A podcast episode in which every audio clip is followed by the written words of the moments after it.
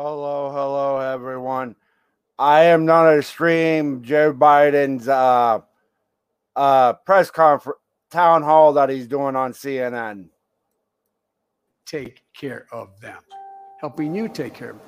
And in many cases where you're not taking care of them in your own home, but they're staying, they're staying in their home, you're going to be able to have the ability to have someone come in and make their meals for them. They don't have to be there 24 7. So there's a lot of things we're doing. In addition to the process, we're going to be able to train up those home care workers who are usually minority women, women of color, as well as immigrants. And they have the capacity to learn more as they go along to move to the point where they can become practical nurses and things like that. So it makes a lot of sense and it's cheaper, cheaper than it is to not do it. One of the other things that Democrats are looking to do is to expand Medicare to include dental, uh, vision, uh, and hearing as well. Given all the negotiations that are going on, will all three of those still be covered? That's a reach. And the reason why it's a reach, is not this, I think it's a good idea. And it's not that costly in relative terms, especially if we allow Medicare to negotiate drug prices. But here's the thing Mis- Mr. Manchin is, uh, is, is opposed to that, as is, uh, um, I think, Senator Sinema is as well Opposed to all of them? opposed to all 3 Mhm. because they don't want, he says he doesn't want to further burden Medicare so that because it will run out of its ability to maintain itself in X number of years. There's ways to fix that, but not interested in that part either. But look, Joe, Joe, Joe's not a bad guy. I mean, he's a friend, and he's always, the end of the day, come around and voted for. it. But but but but here's the point: we're in a situation now where if you are in a circumstance that you're not able to uh, provide, well, let me cut to the chase. I'm taking too long. One of the things we're able to do in the meantime is the most expensive of these things would be dental. Okay? Now, we're talking about, I'm not, don't have a deal on it yet, maybe getting an $800 voucher from Medicare for dental work that you may need. And the hearing is a very important thing because, as Kyrsten Sinema, who supports this, points out, hearing is directly related to dementia. When you can't hear, you have a problem, and it in- impacts on dementia. So, so we're able to, I, and it's cheaper to be able to take care of the hearing. But I think I've been able to take care of that without changing Medicare because what's happening is now you have these hearing aid companies. You no longer are going to have to go to the doctor and spend five grand and get it. You can go and buy Walgreens and buy over the counter Yeah. hearing aid. So Mr. President, the harder one, though, is we, we, we haven't gotten a consensus yet on how to deal with uh, seeing glasses. And, uh, but that's, so it's not done yet, is the answer. All right. Uh, uh, I want to get another question in. This is uh, Ben Frederick. Uh, Ben is a realtor, lifelong resident of Baltimore. He's an independent, serves on the Maryland Multi Housing By the way, Ben, the Bidens all hail from Baltimore beginning in 1850. I don't know how the hell they kicked me out, but I'm, ben, what's your question? IRS data shows that the top 5% of income earners pay 60% of the income taxes in this country.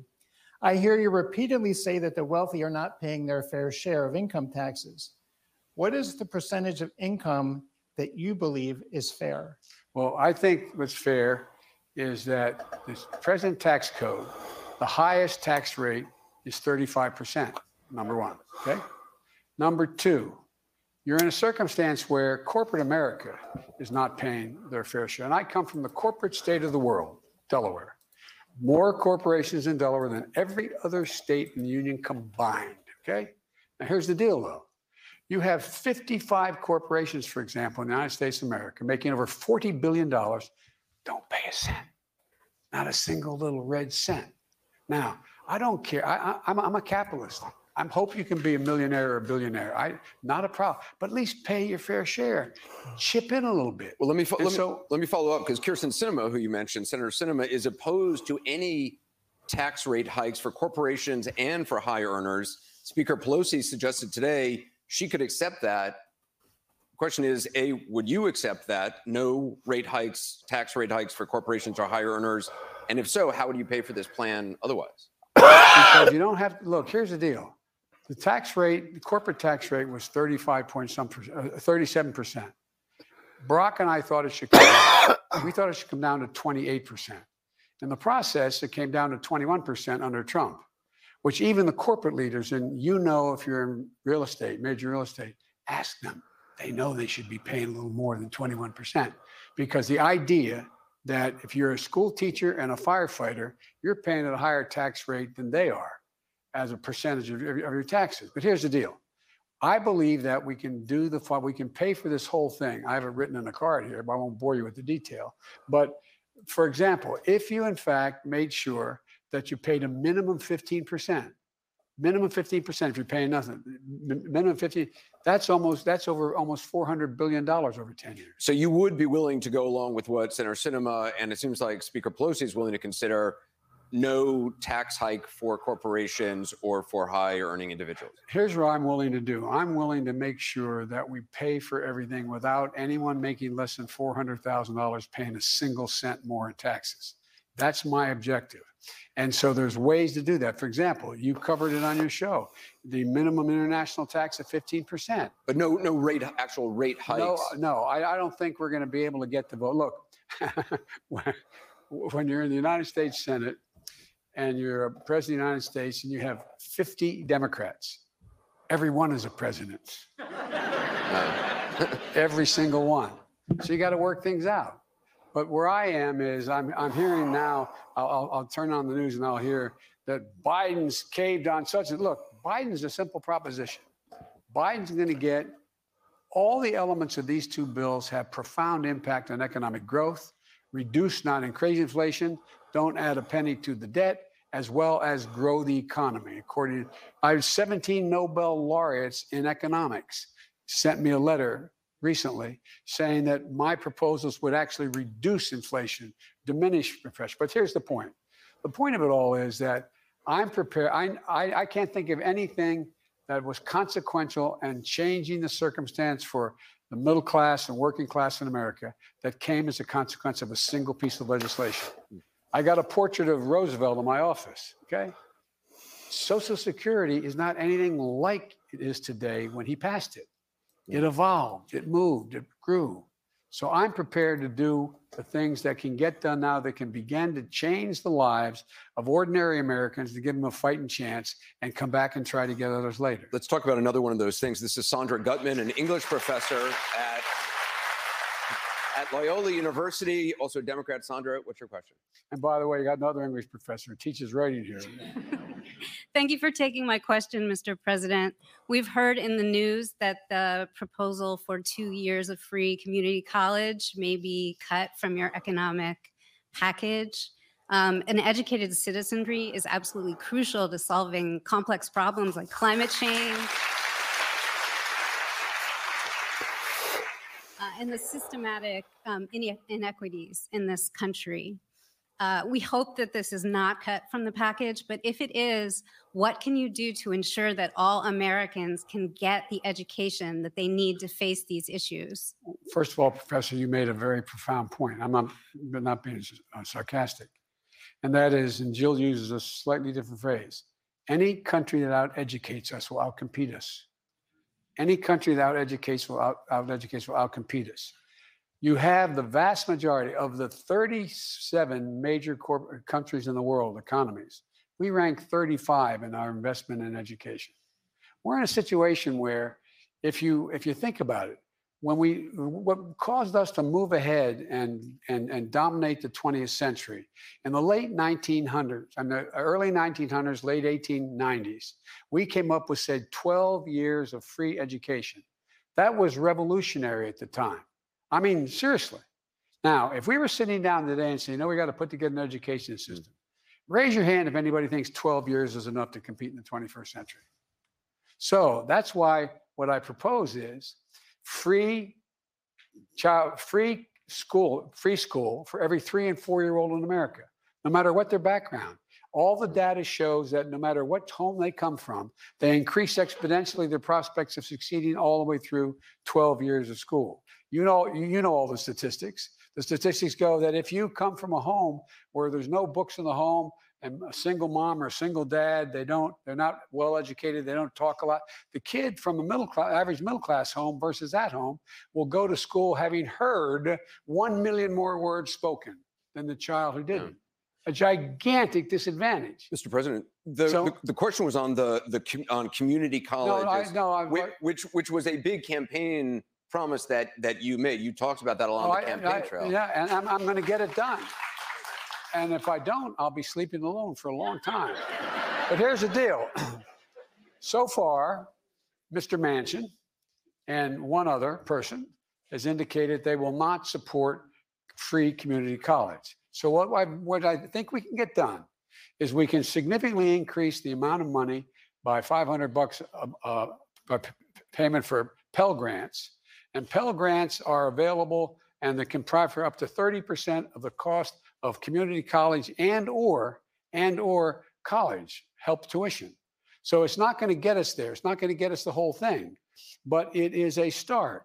I'm convinced, absolutely positively convinced that we're going to be able to and by the way, we have in the law in the legislation money for community colleges that that deal with dealing with uh, uh, apprenticeships, Mhm. dealing with teaching people com- particular skills that are not getting will not get you a two-year degree, but will teach you the skill. so I think we can get all of that done this time out. But I promise you, I guarantee you, we're going to get free community college in the next several years, I What mean, would- across the board. What was that conversation when you realized you weren't going to be able to get it in this bill at this time? And you had dinner with Dr. Biden that night. What was that conversation like? How'd you break that news? Well, the White House has a lot of bedrooms. and she went like this down the hall. All right. No, look, it, it, it really makes a gigantic difference. And think of this you have more countries in the world with having providing college, I mean, pr- pr- pr- pr- providing professional education beyond 12 years. We rank like, I think it's, don't hold me to the number, I think it's 16 or 17 in the world. The United States of America, for God's sake. This want- is about putting us in the game. This is uh, John Meche. He's a doctoral candidate at Morgan State University and an independent. John, welcome. What's Where, question? where are you? Morgan State. Morgan State. I all these Morgan man, man.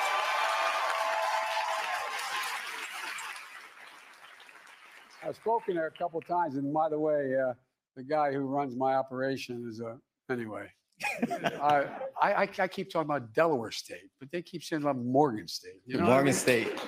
Uh, Uh, President Biden, I had so much faith in your election win, but based on history, the bipartisan efforts of the Democratic Party are held hostage by rogue moderates and Republicans.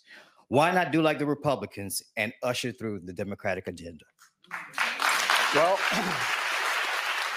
two reasons. If you notice, the Republicans haven't passed a single solitary thing. Zero. So ushering through their agenda. Their agenda right now is just stop Biden. Oh, I shouldn't make it so personal. Stop my administration. That's what the agenda is. It's much easier to stop something than to start something. And look, what we did is when I wrote I'm going to back up just a second. I apologize. I wrote, I personally, during the campaign, before I got elected, I wrote the infrastructure bill relating to what we do to highways and all that kind of thing, hard, hard data. and I wrote the, what they call, what's now called the care economy piece, and it has a gigantic piece of environmental pieces in it too. And I went before the joint session of Congress and I laid out exactly what I was for. And so I made it clear what I was for. Initially, what happened was I got no support for anything from our Republican friends. And then they said, maybe we can work out a bipartisan deal on infrastructure. And we did. We worked on it. Didn't give me everything I wanted. Didn't have as much money in there for the environment, although it has tens of billions of dollars in there, but didn't have what I wanted in it. But we made a bipartisan deal. now, what's coming along is this reconciliation, they call fancy word for the other pieces that have the child care pieces, have the economy that relates to allowing people to to w- women to go back to work. It has about $450 billion for environmental remediation and, and uh, so on. And that's the one that is the issue. Well, let me let me ask you. Just getting to to his question, you we've talked a lot about Senator Manchin and Senator Sinema. You seem relatively confident you can kind of get Senator Manchin on board. The there's a lot of Democrats in the House and Senate who are confused about where Senator Senator Sinema actually stands on things. And I know she's been negotiating directly with you and the White House. What is your read on her? And I obviously you need her uh, to remain positive in your direction. So I don't know what you're going to say, but what is your read No, on, on her? Do, do you know where she stands? First of all, she's smart as the devil, number one. Number two, she's very supportive of the environmental agenda in my legislation. Very supportive. She's supportive of all almost all the things I mentioned relating to everything from uh, family care to all to all those issues. Where she's not supportive is she says she will not raise a single penny in taxes on the corporate side and or on wealthy people. Period. And so that's where it sort of breaks down. There's a few other issues it breaks down on.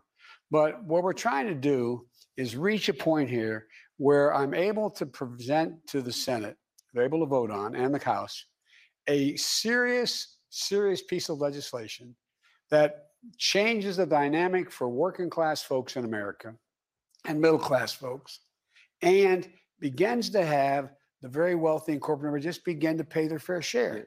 Not a lot.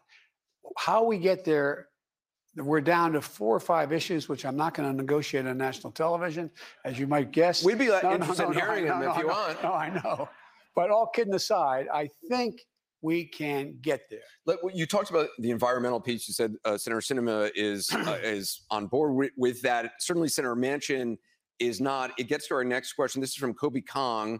He's originally from Anaheim, California. He's a sophomore class president at Johns Hopkins University and Democrat. Kobe, what's your question? Mr. President. One of the largest issues that people have trouble comprehending the severity of is climate change. Many legislators and politicians today are lenient as they won't have to live with the future effects.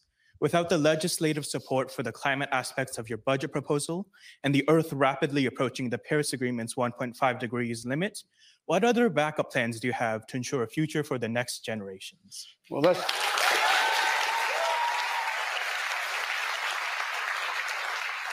Mr. President, you got it right. The existential threat to humanity is climate change. And when President Trump pulled out of the Paris Accord, which when I was with the Obama administration, we helped negotiate. The agreement was that we could not, if we reached beyond 1.5 degrees Celsius increase in temperature, we're gone. Not a joke. Not a joke. And so we decided that he pulled out. First thing I committed to do is rejoin that accord, number one. But number two, number two, what you have to do is you look at there's multiple ways in which we can deal with climate. I'm going off to COP26 in Scotland, uh, and uh, in I don't know, I guess it's two weeks or a week. I, I'm losing track of time, and and I'm presenting a commitment to the world that we will in fact get to net zero emissions on electric power by 2035 and net zero emissions across the board by 2050 or before. But we have to do so much between now and 2030 to demonstrate what we're going to that we're going to do. So let me give you a couple examples. Okay, let me just follow up though very quickly on that because the the key climate provision that was in the Build Back Better plan, as you call it, the, the Clean Electricity Performance Program, that's been dropped now from this spending bill. no, it hasn't. It has not. No, it, But Senator Manchin is opposed to that. he's opposed to it. But here's the deal: that is only one of well over, well over a trillion dollars worth of expenditures for climate change. It's 150 billion dollars. It's important. And what it says is that if in fact the utility doesn't pull back and continue to reduce the amount of carbon that they, they emit, that what will happen is they will end up paying a penalty. And so there's a penalty incurred. Joe Manchin's argument is look, we still have coal in my state. You're going to eliminate it eventually. We know it's going away. We know it's going to be gone, but don't rush it so fast that my people don't have anything to do. I think that's not what we should be doing. But the fact of the matter is, we can take that 150 billion, add it to the 320 billion that's in the in the law now that he's prepared to support for tax incentives, tax incentives to have people act in a way that they're going to be able to do the things that need to be do. From, for example, if you're if you if you got windows that are the you know the wind's blowing through you get an incentive to put new windows in your home. You get you help get it paid. We are going to significantly reduce the amount, the cost of solar panels on your roof. We're going to continually and, for example, there's new battery technologies that are being. Uh, uh, I went out. I'm part. I am turning the sound off. If you know science, if we go to zero carbon emissions, what happens to trees and plants? if you know what, if you uh, know science, what happens to trees and plants if we go to zero car- carbon emissions? What we'd do is give me that 150 billion dollars. I'm going to add it to be able to do other things that allow me to do things that don't directly affect the electric grid in the way that there's a penalty, but allow me to spend the money to set new technologies in place. For example, JA is is right because if we have zero carbon for those trees and plants, they die. What happens when we have no oxygen? We die. So zero carbon emissions in the long run ends the human race.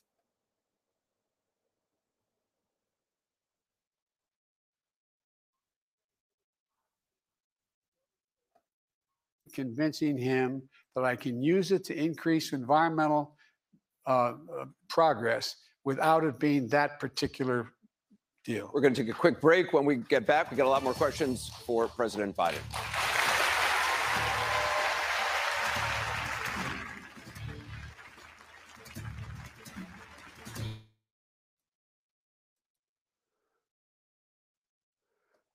This man is a freaking idiot. Zero carbon dioxide, zero carbon emissions. Trees die off, plants die off. How do we get our oxygen? From trees and plants. We die off. So, what he's saying with that right now is he's trying to have no human beings other than his buddies because by then they'll probably have their own little spacesuits where they don't need trees and all that fun stuff.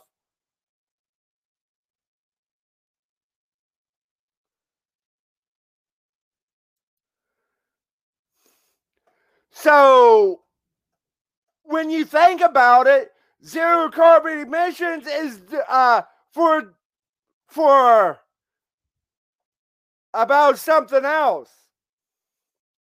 I just, and they say we're the science deniers.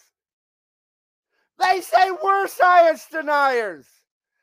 Oh, oh, for crying out loud.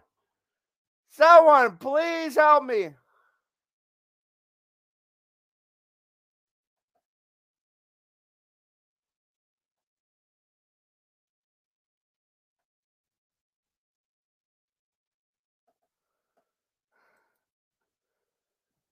Yeah, it's just uh how can we have such a dumb person in the White House? How can we have such a dumb person in the White House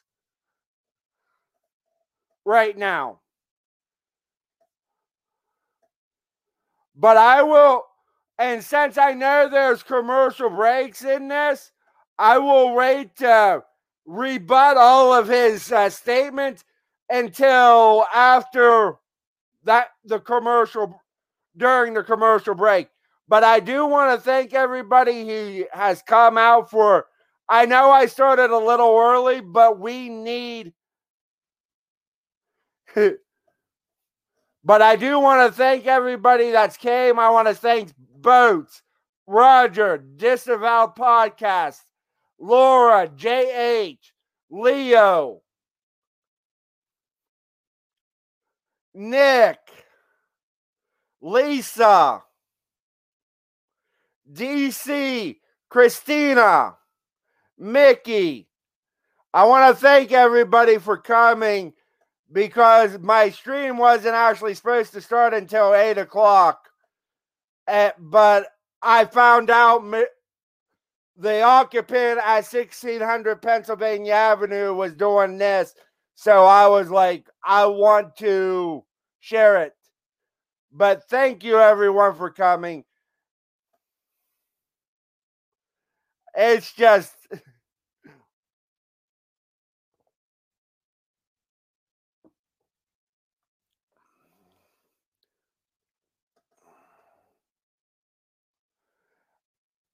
And I think we're back.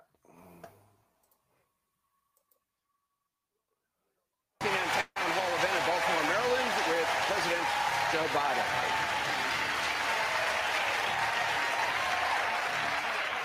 So before uh, we get to our next question, uh, I want to just bring up the, the current labor market shortages. Millions of jobs are unfilled. Businesses are struggling to meet demand. Is there anything you can do to either encourage people to go back to work or make jobs more attractive that they want to go back to work? Yeah, Their so role first, for the federal first government? of all, we've created more jobs in the first eight months of my administration than any president in American history. Total number of jobs created. But the problem for the people not going back to work is twofold. Number one, they're reluctant to go back to work because they're afraid of COVID, many of them. So they don't want to go back and they don't want to be exposed either to customers because they're not required to wear masks or not required to have shots, or they don't want to go back because they're not sure the people waiting on them in the, in, in the uh, at the table or the people coming up in the food market. So a lot of it has to do with COVID. Number one. Number two, and that, that's why you know we were able to go from when I first got elected, when I first was elected, there were only two million people who had COVID shots in the United States of America, had the vaccine. Now we got 190 million because I went out and bought everything I could do and buy in sight, and it worked. But here's the deal. The second thing, the second thing that's happened, Anderson, is that people are now using this as an opportunity to say, wait a minute, do I want to go back to that $7 an hour job? I won't name the particular restaurant chain, but they found out when they, they couldn't hire anybody, when they found out they started to pay 20 bucks an hour, everybody wanted to go back to work. Not a joke. So what you see is wages are actually up for those who are working because for the first time in a long time, employees are able to bargain. You're the boss. You want me to work for you? What are you going to pay me? How are you going to do it? I'm not being facetious. The third thing that's out there is there's a circumstance that exists where people are really worried about uh, what they're going to do. I mean, how, how, many- how can I say this? How many people do you know, and maybe some in this audience, who, because of what you've been through, a loss of a husband, wife, brother, mother, father, son, whatever, or you've had something that's really impacted you with COVID, that you really find yourself just down. I mean, just down. And so there's a lot of people who are just down. They're not sure how to get back in the game. They're not sure whether they want to get back in the game. Think of this if you're graduating from Morgan State, okay? Well, guess what? You didn't have those great dances the last four years that you'd had before you went out and worked. No, I'm not joking. Graduated from high school. You don't have your prom. You don't have your graduation. You don't have the thing, all the things that matter to people that go into things they look forward to. So a lot of it has to do with us getting back on our feet and getting back on our feet in terms of our attitudes about what the future looks like for us. What do you say to someone who's down? Because What there's a I lot of people watching tonight who are. Well, there are. I tell you what, there's plenty of help. Look, being down, having some problem in terms of needing some some some advice. If you have a, a broken spirit, it's no d- d- different than a broken arm. You shouldn't be ashamed of it. You should seek the help. There's a lot of people who can help. And but I really mean it. I, Yeah. I, I, I don't, I'm not saying that's the whole problem. What I'm saying it is an element in terms of attitude about people, what they wanted to look. How, how often I get asked the question, what's Christmas going to be like? How about Thanksgiving? Is it going to be okay? I mean, what's going to happen? I mean, how, will I be able to buy gifts for my kids? How, there's a lot of anxiety people Yeah. have. I want to ask a question along the lines of, of concern about Christmas and, and holidays and the supply chain. Anna Hirsch is here, a student at Loyola University who's originally from Connecticut. She's a Democrat. Anna, what's your question? Um, President Biden, growing up in a small town, I've been surrounded by small business owners, including my mom, who owns her own interior design business. Uh, with the current supply chain crisis, small businesses are in jeopardy of not being able to get products that they They need are. because priority is given to large businesses. Does your administration have any policies or plans in place to aid the current supply chain problem and or to help small businesses that are affected by this? Yes, on both. Here, but but you but you have it exactly right. We have a significant supply chain problem. In the Obama Biden administration, all American business it made sense. It was just on time. You wanted to make sure that you didn't waste any money and or time between producing whatever you're producing and having it done. You didn't. So that's how you save money. You didn't buy the material six months ahead of time and then keep it in your inventory and then move. It was on time. Now that's a big problem. You can't, people can't do it. They want to get out ahead. What I've recently done, and people said or doubted we could do, get it done, I was able to go to the private ports with 40% of all products coming into the United States of America on the West Coast go through uh, Los Angeles and uh, and uh, um, uh, um, what am I doing here? Is it Long Beach? or- Long Beach, thank you. And I know both the mayors. So I went to them and I said, what can we do? So I met with, and they're privately owned, these, these ports, the, the, these two. So I met with the business people. I met with all their major customers, the Walmarts of the world and all the rest who, there are like 70 ships waiting out there unable to get unloaded. So I, and because not always the longshoremen don't always get along with the business folks in there, I got, I have relationship with them. And I brought them together and I said, you got to be open 24 7. No port there was open, tw- open five days a week, 40 hours a week, 24 7. They've all agreed to it. They've agreed to it. Would you consider the National Guard to help with the supply chain issue? Absolutely, positively, I will do that. But in addition to that, what you got to do is you got to get these ships in and unloaded. And one of the things in my my infrastructure plan, there's 16 billion dollars for port expansion. We have to be able to move things along, because what's happening is when we a, a product your mother may need for e- for interior design in terms of drapery or colors or something that is imported from somewhere else. Well, guess what? A lot of these places, particularly in South Asia, are closing down because of COVID. The businesses are just flat closing. They're- So would, would you consider the National Guard for trucking for because there's a lot of Yes. problems with not enough Yes, truck drivers right but now. here's and that, that's why what we're doing now. Do you have a timetable for that? Well, I have a timetable to. First of all, I want to get the ports up and running and get the railroads and the railheads and the trucks in port ready to move because I've gotten Walmart and others to say we're going to move stuff off of the port into our warehouses. So, are you, but are you're actually talking about having National Guardsmen or women driving is- trucks? The answer is yes, if we can't move to increase the number of truckers, which we're in the process of doing. Okay. If we did it this moment, we're not. But the whole point is we've got to get the small business as well because the big guys are in trouble. And a lot of the product that your mother makes, the product she, the, the, the things she does in her interior, interior design building, the material she buys from larger outfits. I, I assume I don't know that. I, Yeah. I, I but my, my, my whole point is small businesses need the help badly. Small businesses make up 60% of all the revenue coming from business out there. I want to bring in uh, in uh, Linda Harris. She's from Elkridge, Maryland. She's a software project manager, Democrat. Linda, what's your question? Hey, President Biden. Hey. My middle class family of four lives on a pretty tight budget. My husband and I both work full time at, at well paying jobs, but we still struggle some months to make the ends meet. With rising gas prices and utility prices and grocery prices, we're feeling our discretionary income get squeezed and reduced. What plans does the administration have to help ease this kind of current crunch we're feeling? Well, there's a number of things that have already been done. And it's hard, and people don't think about it. The American Rescue Plan has provided for an awful lot. The $1.9 billion we passed right, up- right after I got elected. So what you got is you got that, that $1,400 check in the mail. You got a lot of things that help ameliorate some of the concerns and costs because we knew what we were coming into. We knew we inherited the wind and things were going to get worse before they got better. But in terms of being able to have what my dad used to say, a little breathing room. Just a little, my, my, my dad busted his neck. He, he, di- he didn't have a good paying job. My dad was a well read, high school educated guy who thought his greatest sin in the world was he didn't get to go to college.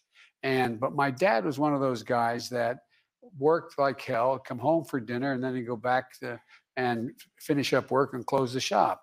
He, uh, and, and, and the whole point of it was that all we want to give, all he talked about is that Joey, all I need is just a little breathing room, a little space, a little space. Let me let me ask And a- about that with just in terms of inflation because you had told uh, us at a town hall, I think it was in July, that the in, this was just near term inflation.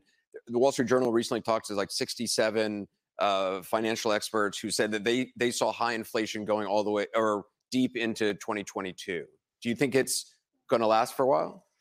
I, I don't think so. I don't think it will last if, depending what we do, if we stay exactly where we are, yes. If we don't make these investments, yes. What about gas prices? Because some gas, states are seeing gas prices relate to a foreign policy initiative that is about something that goes beyond the cost of gas. And we're about 330 a gallon most places that now when it's up from was down in the single digits. I mean single a dollar plus.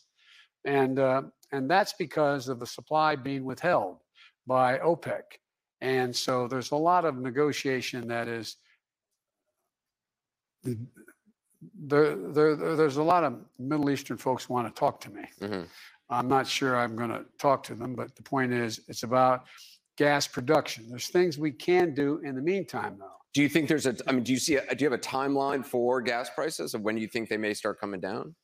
My guess is you'll start to see gas prices come down as we get by and going into the winter. I mean, excuse me, into next year in 2022. I don't see anything that's going to happen in the meantime that's going to re- significantly reduce gas prices.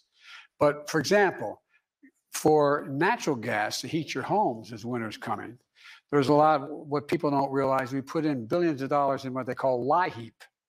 LIHEAP is the provision whereby you're able to get funding from the federal government based upon your need to heat your home and is subsidized in a significant way. And there's billions of dollars we have passed in the legislation I got passed in, in March of this year because we anticipated that would be a problem as well.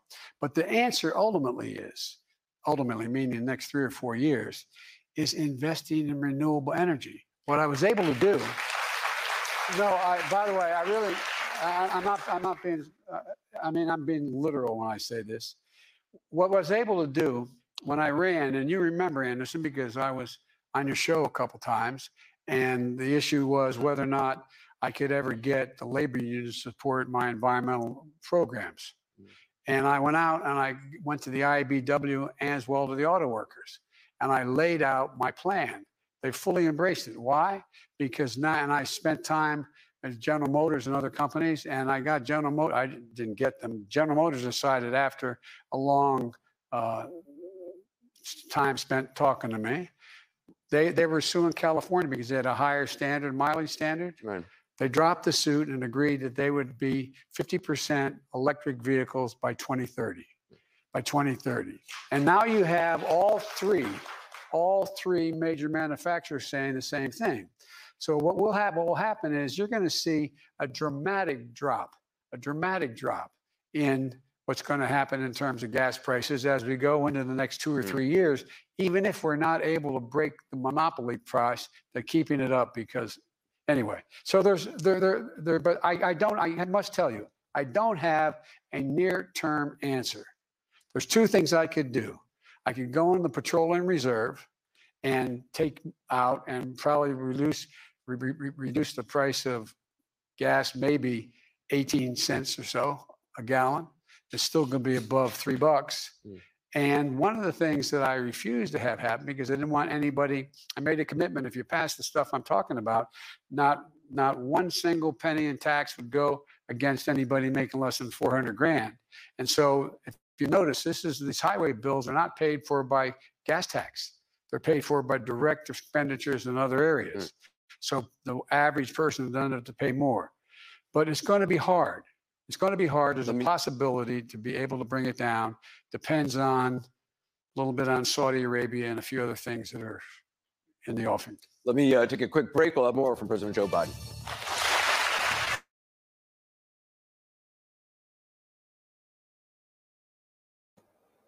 This man is a freaking imbecile. He, I, I, I don't understand this shit.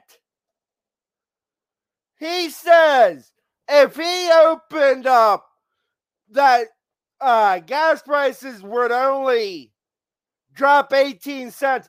If he reopened the Keystone Pipeline, gases would be under $2 right now. If the man didn't shut it down, we wouldn't be in this hardship.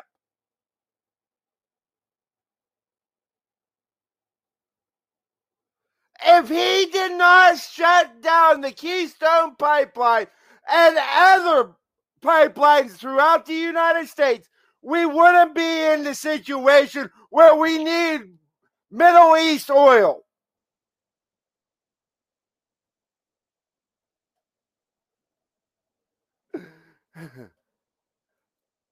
OT Marty, you're right. If he op- if we would open up Alaska, gas would be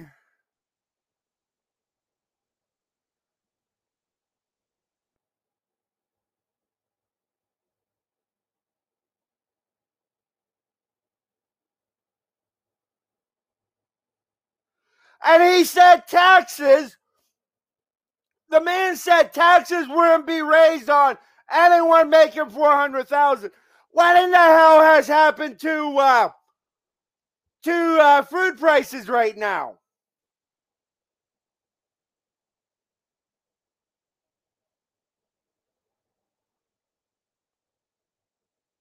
What?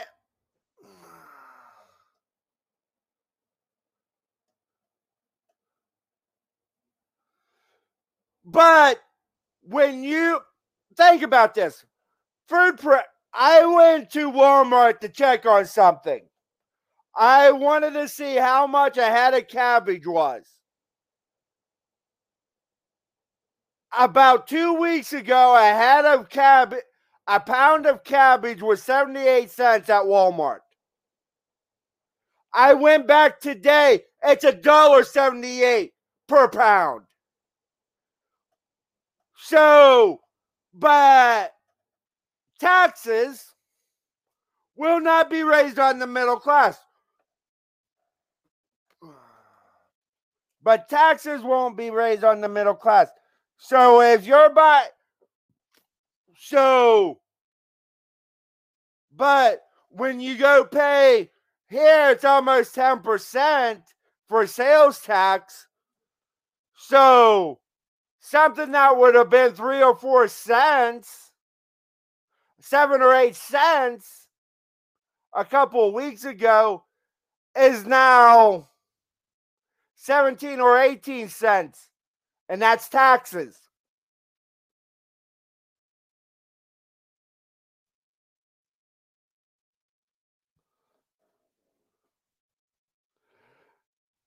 OT Marty, I'm lucky because I work on a dairy farm and our owner gives us beef, gives us a um a, a cow. So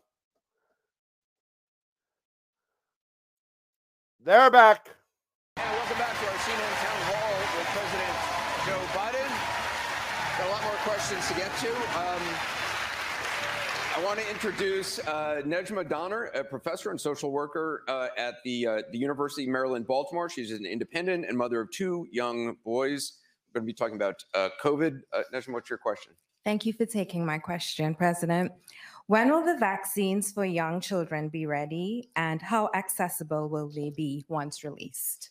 I believe, and I want to make it clear, unlike past administrations, science will dictate this. I'm not telling anyone, and then I, no, I, I really mean it.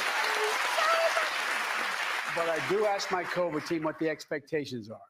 The expectations are to be ready in the near term, meaning weeks, not not months and months. Okay, that's number one. Number two, there are over 800,000 sites right now that exist in America where you can go get a vaccine.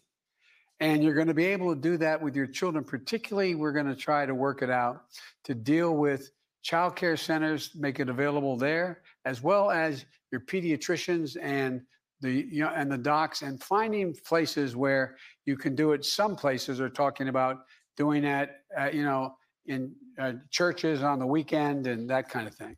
So there'll be plenty of places to to be able to get the vaccine when, if and when it is approved, and it's likely to be approved. I've spent a lot of time with the team on these things. It's likely to be approved, and whether it's Moderna or whether it's Pfizer or whether it's J and J, it's going to be approved. And it'll be much smaller dose, a basically the same dose but a smaller dose and they're doing a lot of tests on it right now. And uh, and those of you who have children or brothers or sisters who are between, you know, who are in that age category above 12, get get the vaccine for them. Get the vaccine. Get it now. Let me ask you, Mr. President. Mr. President. By the way, there's two famous guys in this audience here. I just noticed. Ben Cardin and Chris Van Hollen and the mayor. Holy mackerel. This, this is a busman's holiday for you guys having to come and hear me. but thank you. Uh, Mr. President, let me ask you a follow about that. As, as many as, as one in three emergency responders in some cities like Chicago, Los Angeles, right here in Baltimore, are refusing to comply with city vaccine mandates I'm wondering where you stand on that. Should police officers, emergency responders be mandated to get vaccines? And if not, should they be stay at home or let go? Yes, and yes. Uh, by the way, by the way, I waited until uh, July to talk about mandating because I tried everything else possible. The mandates are working. All the stuff about people leaving and people goodness you have you have everyone from united airlines to spirit all these airlines we're not going to get all 96 97% of the people have gotten the vaccine. All the talk about all these folks who are going to leave the military if they're, they're mandated not true. You got about a 90 some percent vaccination rate i mean so there's a the idea is that uh, look the two things that concern me one are those who just try to make this a political issue freedom. I have the freedom to kill you with my COVID. No, I mean, come on, freedom. Number one. Number two, the second one is that, uh, you know, the, the gross misinformation that's out there. Like what they're saying about my buddy Colin Powell, and he was my friend, he passed away. Colin Powell was vaccinated and he still died. Well, he knew he had serious underlying conditions and it would be difficult. He clearly would have been gone earlier had he not gotten the vaccine, uh, had he not gotten the, uh, the, the, the shots. But my generic point is there's so much misinformation. You know what I find fascinating? I turn on Fox to find out how popular I am. But I, how are you doing there? I'm doing very well. I think I'm at three percent favorable, but but all kidding aside, one of the things I find, do you realize they mandate vaccinations? At Fox headquarters. Yeah. I find that mildly fascinating. you find that mildly fascinating. Mildly fascinating. Um, I want to bring in Thaddeus Price from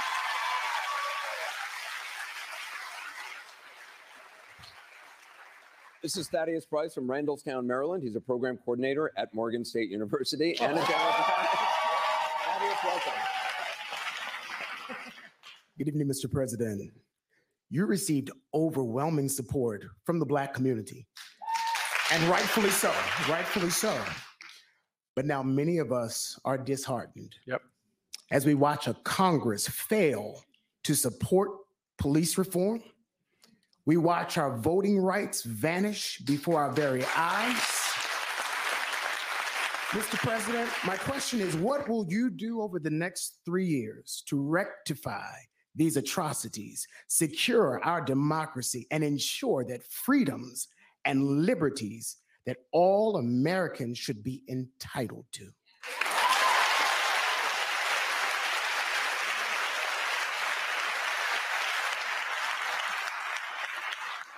First of all, you've stated the proposition accurately, in my view.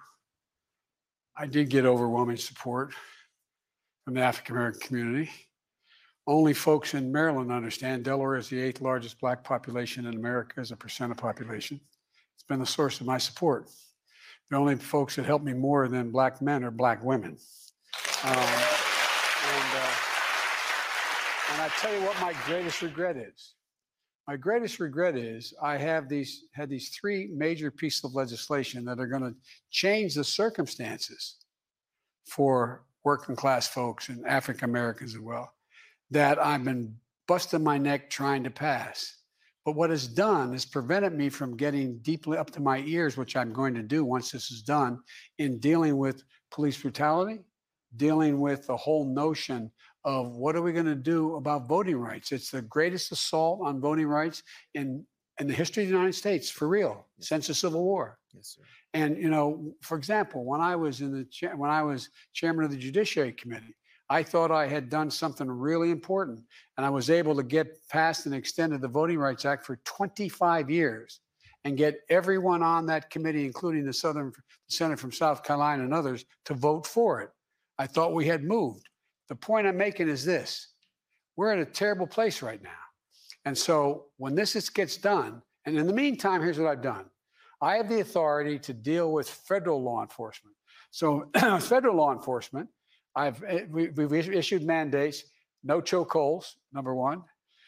Make sure that we're going to be able to do have no uh, uh, uh, no knock warrants in a position where we're going to be able to see to it that we are able to go look at, and we're doing it in four cities right now, patterns of abuse and patterns of, of, of misconduct of police departments, making sure that we have access to police records in terms of what's happening. In, so there's a lot I've been able to do by executive order, in, in essence. Let me ask on, on voting rights, if it is as important to you as you say, I think there's a lot of Democrats who look at the filibuster uh, and would like to see it change, even if it's just on this one case. Why do you oppose that? By the way, I think they make a very good point. Here's the deal. If, in fact, I get myself into, at this moment, the debate on the filibuster, I lose at, three, at least three votes right now to get what I have to get done on the economic side of the equation, the foreign policy side of the equation. So, what I have said, you're shaking your head no, but let me tell you something, Jack, it's the truth.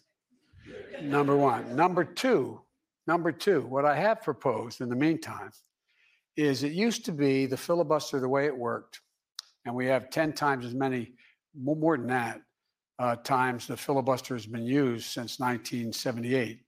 It used to be you had to stand on the floor and exhaust everything you had. And you when, and when you gave up the floor and someone else sought the floor, they had to talk until they finished. You're only allowed to do it a second time. After that, it's over. You vote. Someone moved for the vote. I propose we bring that back now, immediately.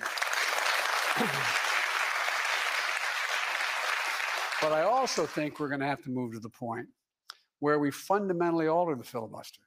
The idea that, for example, my Republican friends say that we're going to default on the national debt because they're going to filibuster that and we need 10 Republicans to support us is the most bizarre thing ever heard. I think you're going to see, if they gets pulled again, I think you're going to see an awful lot of Democrats being ready to say, not me, I'm not doing that again. We're going to end the filibuster. But it's still as difficult to end the filibuster beyond that. That's another issue. But But- but, are you saying uh, once you get this current uh, agenda passed on uh, spending and social programs, that you would be open to fundamentally altering the, the filibuster or, or doing away with it, or doing away with it? Well, that remains to be seen.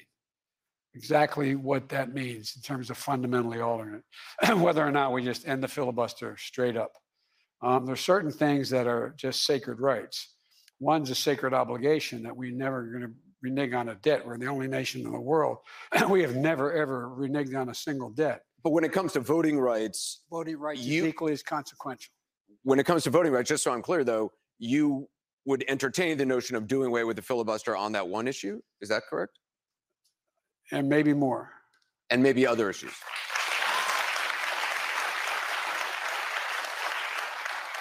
Okay, let's. uh, Uh, just a short time ago, the, the full House voted to hold uh, to hold former Trump ally uh, Steve Bannon, current Trump ally as well, uh, in criminal contempt uh, of Congress. A week ago, you said the Department of Justice should prosecute those who defied subpoenas from the January 6th committee. Was that appropriate for you to weigh in on? no, the way I said it was not appropriate. I said, they asked me, would I, do I think that he, he, they should be prosecuted for denying the, the, the, uh, um, for not showing up at the committee? And I said, yes. Now that, when I made a commitment, the, the, one of the things I was committed to do when I ran was reestablish the reputation and integrity of the Justice Department.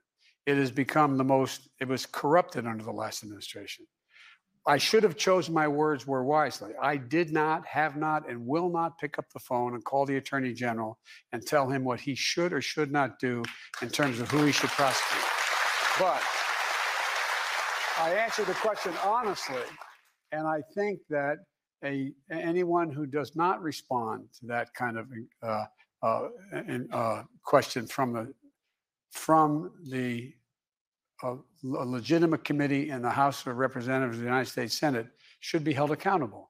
So that's as much as I can say without coming and looking like I'm telling the. I have yet to talk to the Attorney General about anything, The Attorney General put out a statement saying that they would make the decision on, on their own. and they will. Yeah. I guarantee that. You've decided not to exert executive privilege to shield the former president uh, in the House's investigation to January 6th. Why? What, what were you? Well, again, I'm leaving that to them to tell me what, and I didn't, uh, it's, it's it's not a blanket, I will not release the information. It's, I'm asking them to take a look at what is legitimate, what would be legitimately fall in the position that future presidents' authority would be compromised by that. And what is, I don't think there's much legitimacy in the, in the claim. Hmm. So that's being looked at right now. We're going to take another quick break. We'll have more with President Joe Biden.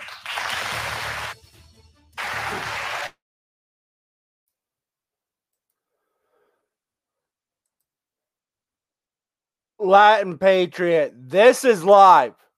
This is going on right now.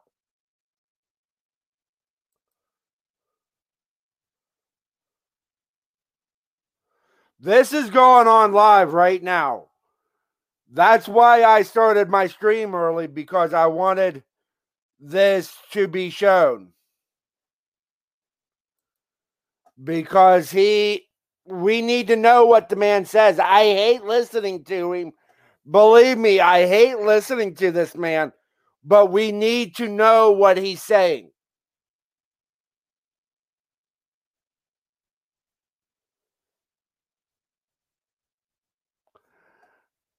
Disavowed, I don't know. I don't know if he actually does know what he is saying. To be honest with you, it wouldn't surprise me if he didn't. Because you see how confused he gets from time to time. That's this is the only the only reason I went live early was because I wanted to show what this man is saying. Don't get me wrong, I don't like listening to his voice. I don't like to hear him speak.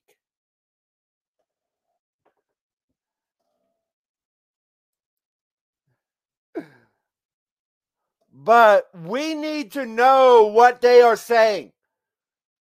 Because think about this. How many people do you think with, are actually watching this that are conservatives? How many people do you think that are conservatives are actually watching this? Because they do not because it's on CNN. How many of us would actually watch CNN on a daily basis?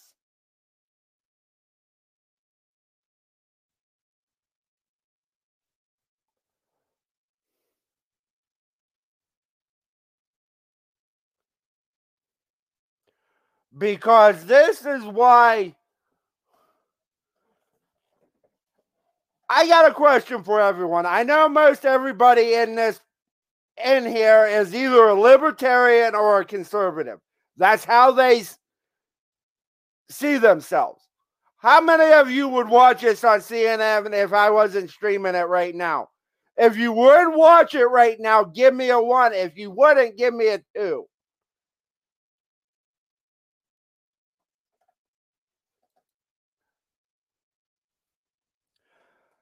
But how many would actually sit down and watch what the man is saying?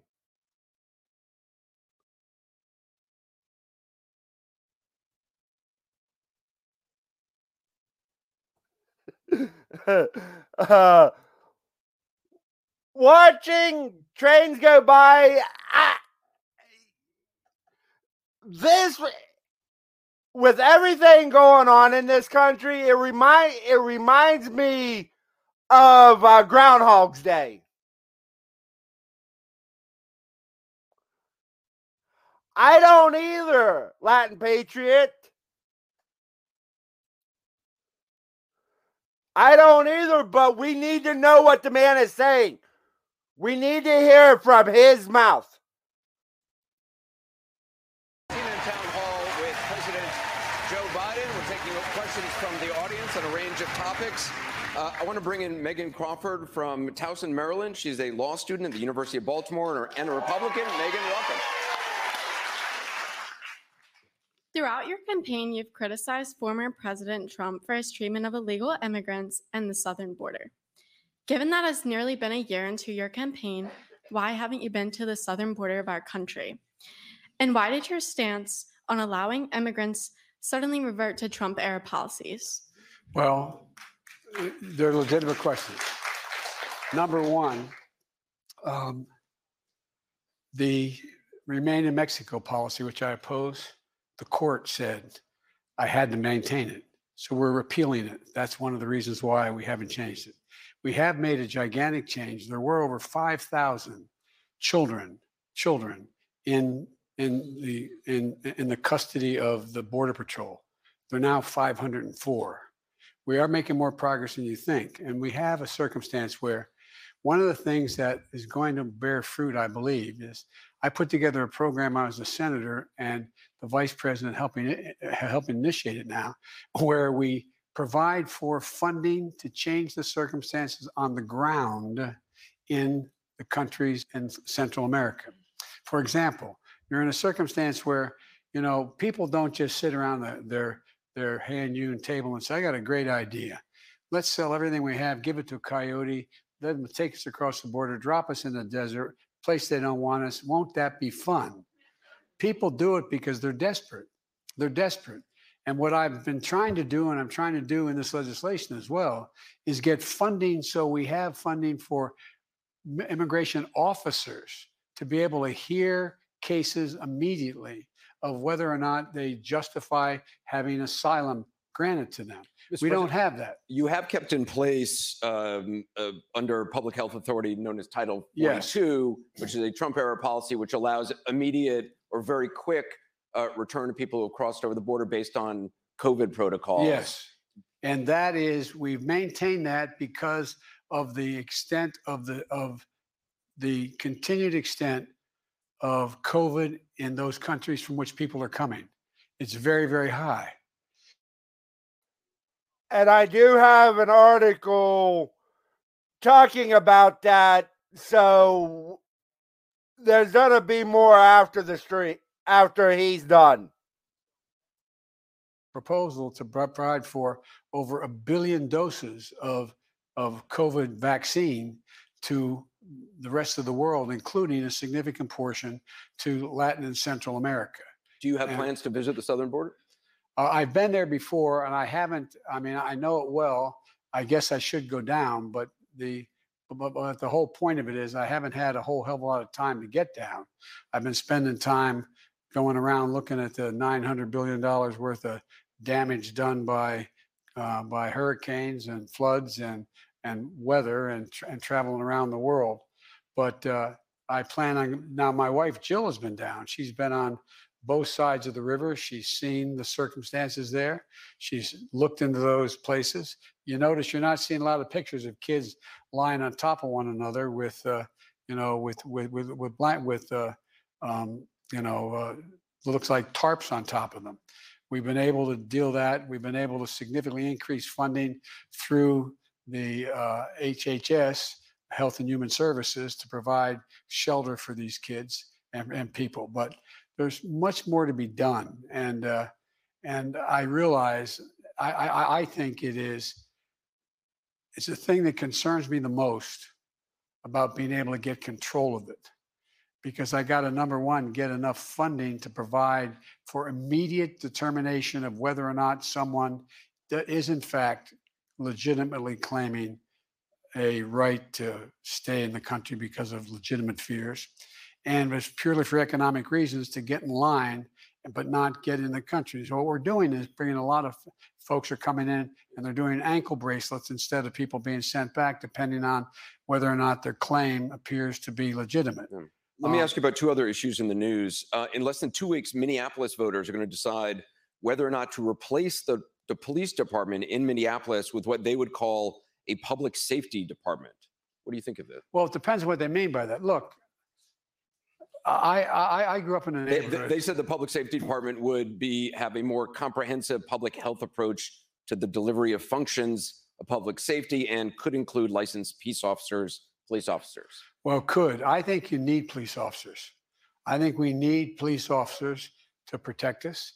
I think they have to be under certain changed circumstances, but I think we have to provide for them more opportunity. I call for more money for police to go to community policing as well as dealing with additional help for psych- psychologists and others working with the police departments. You've never been a fan of defunding police. No, I haven't. I've never supported, but I have been a fan of controlling police and making sure they're held accountable. That's they're two different issues. And one of the things, look, when we had community policing initially in the late 90s, violent crime hmm. dropped significantly, significantly. And the reason it did is because we had significant number of police. What I did, I eliminated the LEA funding, Law Enforcement Assistance Act, and I put in place the proposal that required community policing. What that meant was if you were all, it's going to take a second, but it's important. If you're, what, what, what that meant, if your city had authorized police force of 100 people, you could not take the money for community policing and fire 50 people and rehire 50. So now you just had the federal government paying for half and you didn't increase the number of police.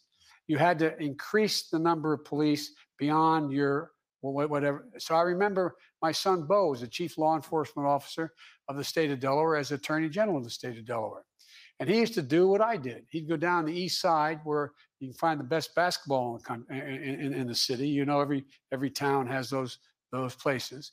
And he'd sit there on the bench with my son, my grandson Hunter, who's now 16, who was then five, sit in the bench and he'd get to know these guys. And he'd walk over and he'd knock on the window of the police car that was sitting there, the cop not getting out of the car, and say, Get the hell out of the car and meet these folks. No, I'll give you one example. What we required initially was every police, every community policeman, there were two assigned, uh, they're assigned in groups of two. They had to know the neighborhood. I remember getting a call as you, you- you've been to Delaware, you go down that road as you're heading down to the ra- train station, Martin Luther King Boulevard. There was a woman who lived in one of those apartments in the second floor that sort of had an outcropping. It's a Victorian kind of, it was a two-story place. Hmm. And what, but the, but the cops made sure they had, she had their phone number. So when the drug deal was going down, she'd pick up the phone and call and say to the police officer with a cell phone that the drug deal's going down, knowing that she would never be fingered, knowing that she would never be the one told it happened. And so crime began to drop. They had to know who the local liquor store. They had to know and walk in and shake hands with the local minister. They had to know that's community policing. Let me try to get in a couple other questions I'm from our audience. Uh, But, but before we do, just another quick news question. Uh, New York City is removing a statue of Thomas Jefferson from its legislative chamber because of Jefferson's history as a slave uh, slave holder. Um, do you support that decision? Well, I think that's up to the locality to decide what they want to do on that. Look, um, there's there's a lot of there, there's a lot of people have no social redeeming value historically, and there's others who have made serious mistakes in day in in, in, terms of what, it, what what exists now in terms of what we should be talking about, but have done an awful lot. And so the very thing, for example, I just spoke at the Martin Luther King uh, um, dedication, and uh, I pointed out that uh, we're right across from the Lincoln Memorial. Well, you know, uh, and and you talked about and and and then the Jefferson Memorial. Mm. And what what we're doing? I talked about how they said we're we're unique in all the world as a nation. We're the only nation founded on an idea. We hold these truths to be self-evident. that All men and women are created equal. And doubt, but no nation's ever been founded on an idea. Have we ever lived up to it? No. Let me bring. But it's a pretty big idea that somebody wrote that down and got the rest of the country to agree to it. So it, it depends. It Let me- depends. And it's, Let me bring decide. let me bring in uh, Glenn Niblo, a student at Loyola University, originally from Connecticut. He's a Republican. Glenn, welcome. Where in Connecticut are you from? Uh, Greenwich. It's great. Uh, China just tested a hypersonic missile. What will you do to keep up with them militarily, and can you vow to protect Taiwan? Yes and yes. We are militarily, China, Russia, and the rest of the world knows we have the most powerful military in history of the world. Don't worry about whether we're to they're going to be more powerful. What you do have to worry about is whether or not they're going to engage in activities that will put them in a position where they may make a serious mistake. And so I have had, I've spoken and spent more time with Xi Jinping than any other world leader has. That's why you have, you know, you hear people saying Biden wants to start a new Cold War with China. I don't want a Cold War with China. I just want to make China understand that we are not going to step back. We are not going to change any of our views. So, are you saying that that the United States would come to Taiwan's defense if Yes, China we- attacked? Yes, we have a commitment to do that. All right, we're going to um, we got uh, we're going to take another quick break. We've got more questions from the audience. We'll be right back.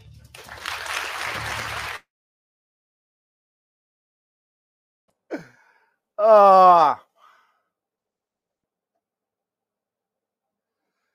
Oh, this man.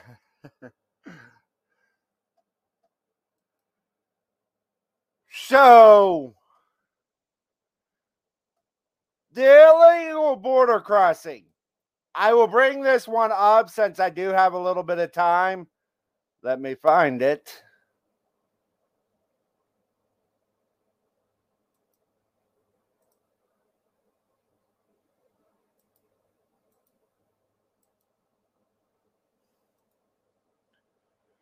Just to prove Mr. Biden wrong.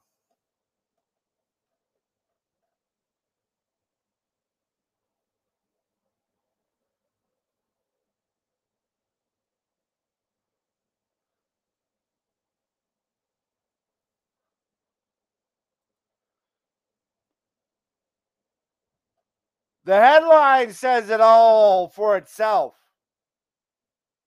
The headline says it all.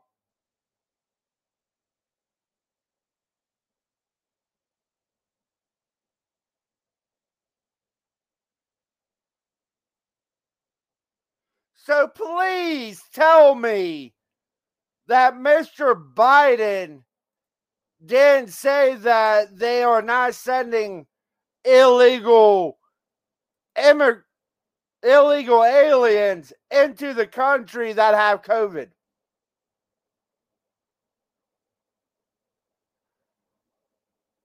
Just thought I would share that.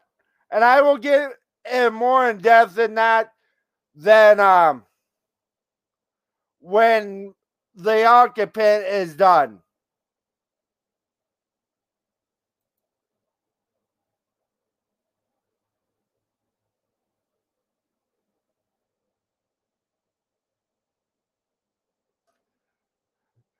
Hey, Fetty. But yeah, just, just, hey, I'm a fact checker. I'm fact checking the president. I'm fact checking the president. I'm a fact checker. Who would have thunk it? Little old me, a fact checker.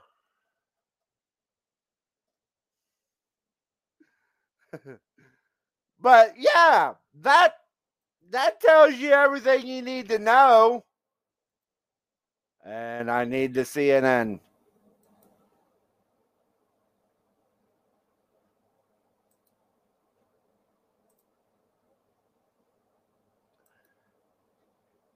And it's still at commercial break. I will remove that. But this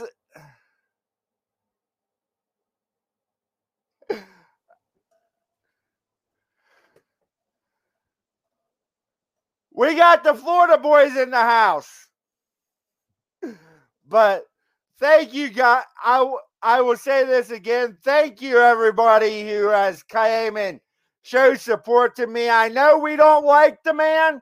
I know he gives us a lot of us nightmares with what he's doing, but I like to thank everyone for coming because we need to know what the man says.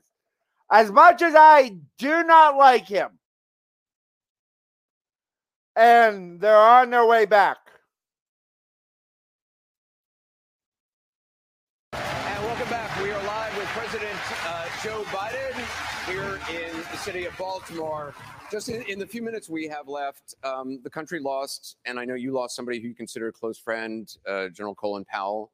W- what's something about him that, that people didn't know? He had enormous integrity. They knew that. But he's one of the few serious, serious players I've dealt with over these years. When he made a mistake, he acknowledges it. Hmm. He said, I acknowledge I was wrong. About That's it." rare these days. No, it's rare. It's been rare. It's rare in human nature for someone in a powerful position to say they are wrong. They are wrong. I made a mistake. That's a hard thing to do. And I've had to do it about a half a dozen times lately.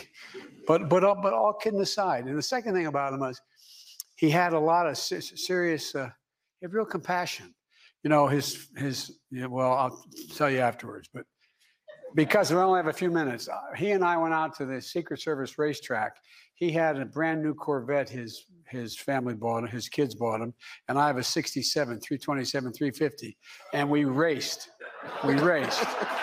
And you, you know the you know the only reason I'm serious it was on Jay Leno. Check it out, Jay Leno live. He's a, he's a hell of a guy. Who won? Well, I won only because he was worried I was going to crash into him because I don't have posi traction, so I was burning rubber the whole way out there, and I could see him going, "Whoa!" All right. So, just my final question is: You famously, uh, at the signing ceremony, I think, think it was for Obamacare, you famously leaned in to the then president, and I'm not going to say a direct quote, but but off mic, you said, "This is a big effing deal," and I'm wondering. The Build Back Better plan, is it a bigger effing deal than that?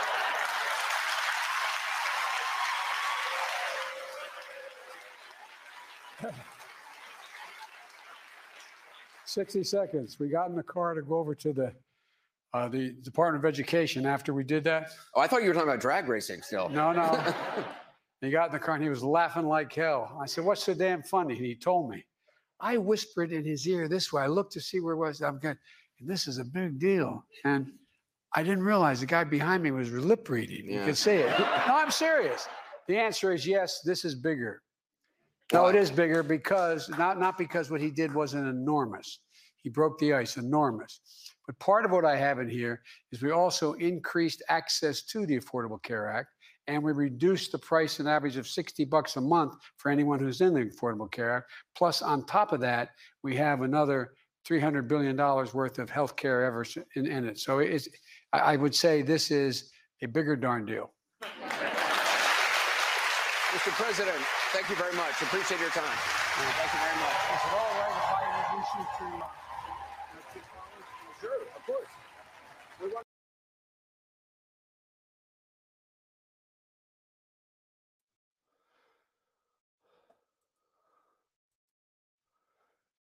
We're not watching Cuomo. We're not watching any of that bullcrap.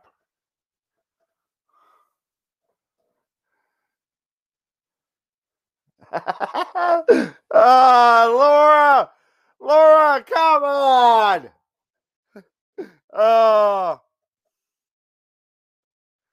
that's just not right, Laura. But it is, it is funny.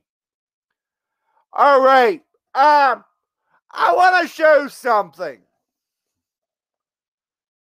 Since we're on a go, I am gonna start my stream now. Since that's over, I am gonna start my stream. No one leave. I will be with you very shortly. I am gonna do my intro because I didn't do it at the beginning of the stream because I didn't even know Biden was speaking tonight. So I am going to do the intro and then we'll get to uh, the the news that I wanted to cover. So here we go, people.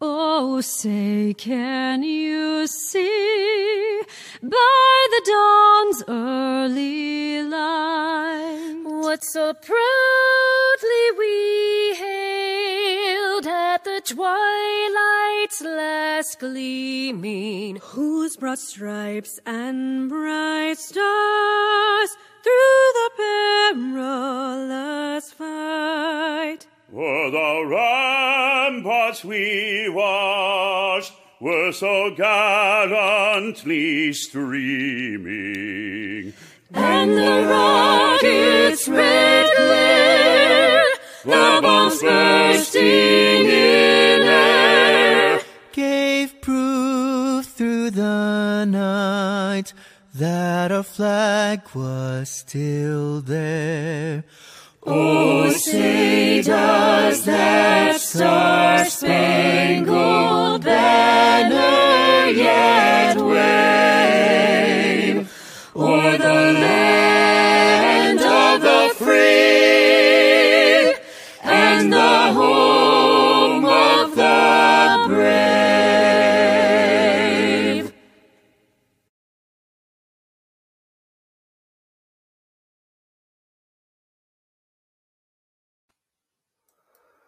All right, all right, all right. And I want to. I know most of us don't watch the mainstream media. Hey, I'm a very patriotic man. I love my country. What can I say? But I'm gonna well, I'm not a show a clip from the Rubin report. And tell me, why haven't we noticed this? Maybe it's because we don't watch this crap, but I'll let him go over it. vaccine mandate stuff. And if you turn on any news channel, there's no debate about whether we should have mandates or not. There's very little debate about whether we should have uh, vaccines or not. You know, whether your health and your age and your the foods that you eat and the medicines and supplements that you take, whether any of those things should affect whether you need to take the vaccine or not. It's all just take, take, take, take, take. Every channel is just take the vaccine. Mandates are good. There's almost no pushback. We have ridiculous civil rights lawyers like Gloria Allred, who I debated a couple weeks ago. If you haven't seen it, it's on our YouTube channel, who are saying this is not about rights. I mean, we're just not even debating the basic things that used to be like absolute truths that civil rights matter, individual rights matter. Um, and if you wonder why, if you've been sitting there going, you know, something doesn't seem right to me, why is it that these shows, every CBS and NBC and uh, ABC show. They all keep pushing these vaccines. Well, this is just spectacular. Who did this? I want to credit them properly because it's actually just wonderful. At underscore Whitney Webb, two B's, uh, tweeted out this video. It's a compilation from some of your favorite uh, news programs. Take a look. Good Morning America is brought to you by Pfizer. CBS Health Watch sponsored by Pfizer. Anderson Cooper 360. Brought to you by Pfizer. ABC News Nightline. Brought to you by Pfizer. Making a difference. Brought to you by Pfizer. CNN Tonight. Brought to you by Pfizer. Early Start. Brought to you by Pfizer. Friday night on Erin Burnett Out Front. Brought to you by Pfizer. This week with George Stephanopoulos is brought to you by Pfizer. This weather report brought to you by Pfizer. Today's countdown to the royal wedding is brought to you by Pfizer. And now a CBS Sports Update brought to you by Pfizer. Meet the Press Data Download brought to you by Pfizer. This portion of CBS This Morning sponsored by Pfizer on how to find the hidden sugars in the American family diet. Sponsored by Pfizer. Must I add anything else? I'm Dave Rubin. This has been the Rubin Report, not brought to you by Pfizer. Does that explain a lot of the bullshit right now? Does that explain a lot of the freaking bullshit?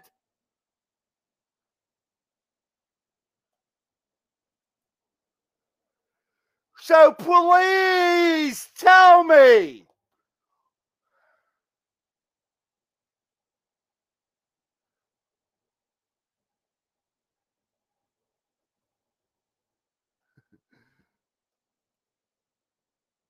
What the? I can't believe it. We found a link between why these why the mainstream is going with this crap. And I didn't make the video. That was brought to you by someone uh, that sent it to Dave Rubin. So, and I just seen it on YouTube. Tell me, please, someone tell me, why would they be doing it? Maybe because they're getting money from the company. But thank you to Miss Webb who put this together because we get to see it for ourselves. Thank you. But yeah, they're not hiding it anymore. Hmm. Just a little shocking to me that people would actually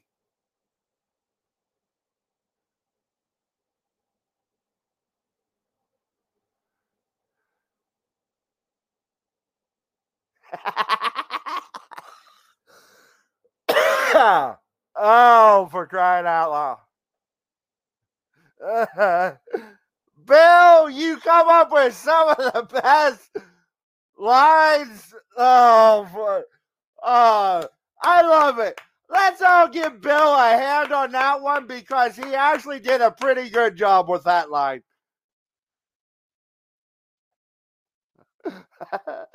oh, for crying out loud. I love my I love my audience.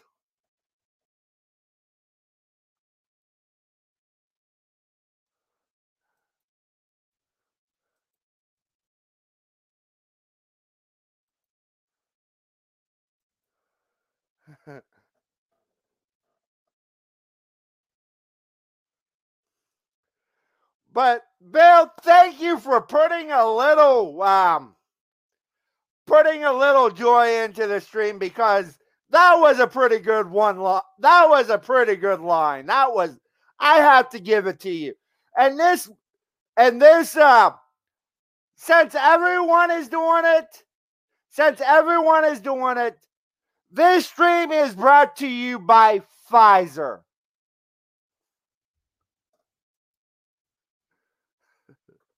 Oh, for crying out loud. I love I love my audience. All right. And now another and it was being talked about earlier. I am going to share with you, and this is from NBC. And I'm going to share this and let you guys watch the video because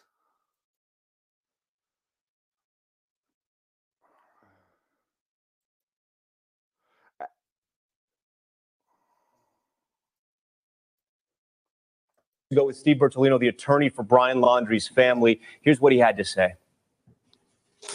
Steve, first off, thanks for joining Top Story tonight. So, our viewers understand the main reason you are representing the Laundrie family is because you have a long personal relationship with them.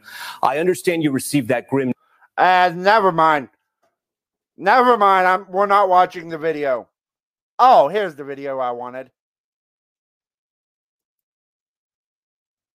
As crime scene cars cycled through this Florida park all day, the FBI confirming late today with dental records that the partial skull uncovered in this reserve is Brian Laundrie's. A sweeping conclusion to a five week long manhunt and dramatic search that captured the country's attention. Tonight, the attorney for the Laundrie family speaking to NBC's Tom Llamas for the first time on camera. I'm sure every parent out there knows that uh, getting the getting the news that your your child is no longer, you know, with you is sad under any circumstances. Uh, the fact that uh, the Laundries have been subjected to these uh, people out in front of their house for the last uh, four weeks, uh, and they continue out there today, is just making all the more difficult. There was no public comment from the FBI or North Port Police, though the Lee County Sheriff's Department from 40 miles away speaking to conditions in the reserve where Laundrie's remains were found. We're talking about water levels up above almost the chest area, rattlesnakes, moccasins, alligators. From above, a view of the FBI's evidence response team performing grid level searches in the area where Laundrie's belongings and that partial skull were discovered just 24 hours ago. Submerged in water, likely erasing any fingerprints. That body could be very decomposed, which would mean it has to go to next level, really, of analysis. Former FBI Special Agent Clint Watts says there's one thing working in investigators' favor a DNA profile of Laundrie, who's a person of interest in the disappearance of his fiancee, Gabby Petito. It's much easier to match a profile of a known to an unknown than an unknown to an unknown set, uh, essentially, of DNA and, and pieces of evidence. The remains were found submerged in water for days or potentially weeks, accelerating the decomposition process. Now, they obtained a dental imprint, which was matched in a day or two, but there are still questions tonight about how Brian Laundrie died and why a portion of his skull. Gonna feel a little pinch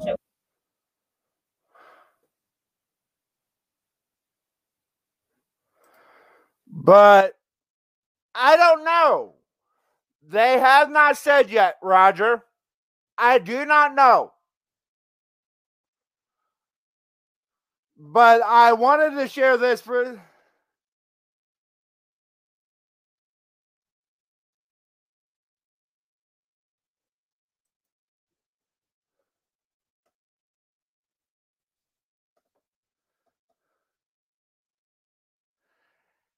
That would be a very twist ending. But yes, Brian Lar-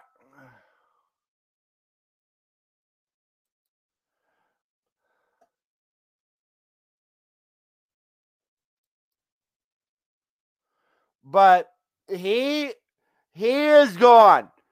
And now what the reason I labeled this stream Democrats are nervous, we're gonna get into the real stories. This one and the Pfizer one were just I was just throwing them out there. All right, here we go, people. Now down to the meats and bones. Yes, her body was found in um, Colorado, I do believe.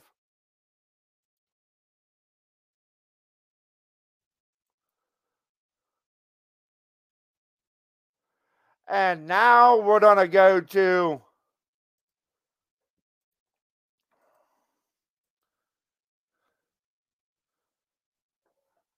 I'll let you guys see. I'll let you guys.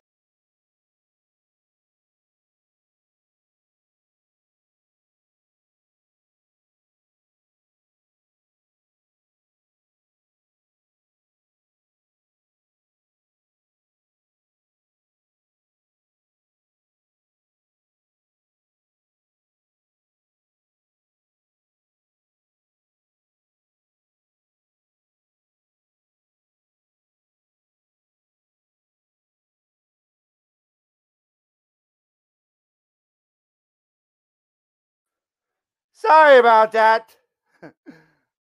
I hit the wrong button.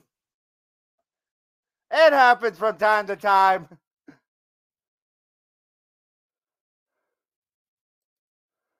But we will go back to what I wanted to share. Sorry about that. I'll let you guys read the headline. I'll let you read this headline.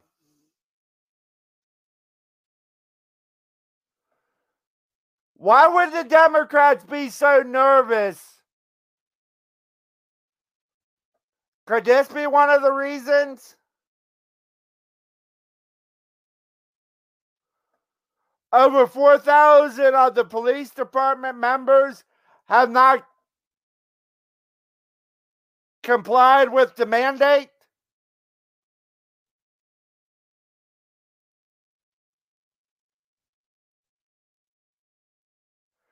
It says more than one third of Chicago Police Department hasn't reported status, city says.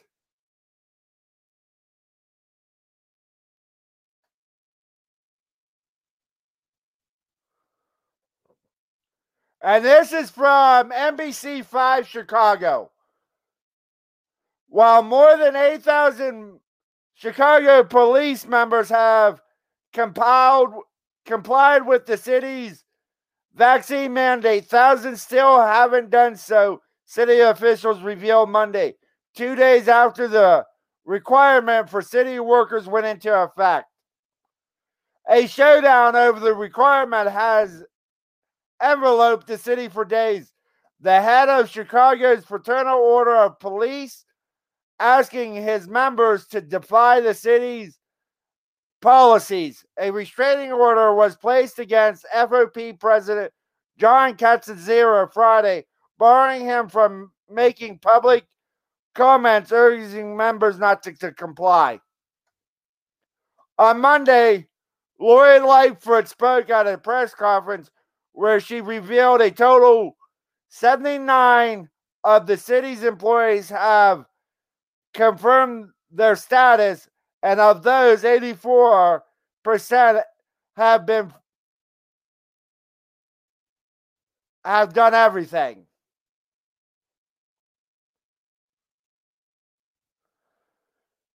So, would if you were the mayor of Chicago, would you be getting scared if people are defying your orders?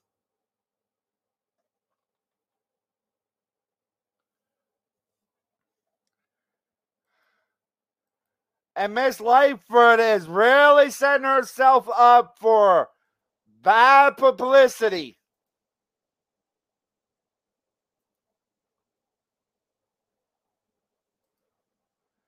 The next one is from an alderman in Chicago. Chicago alderman, we can't afford to lose any more police overs over mandate.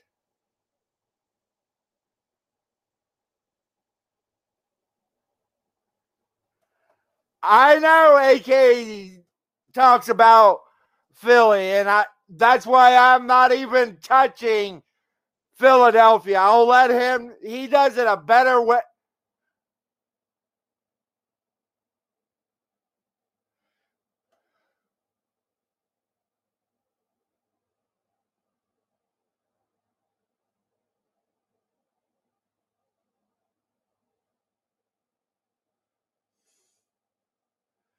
Chicago Mayor Lori Lightfoot has been in public battle with the Chicago Police Union over the resistance to comply with the mandate. But now Chicago aldermen are vo- now Chicago aldermen are voicing their opposition to how the situation has been handled. Nearly half of the officers, 19 of 43, who were called in yesterday and given direct orders to report their status, still refused and were stripped of their uh, police powers and put on unpaid leaves per FOP 7 Chicago.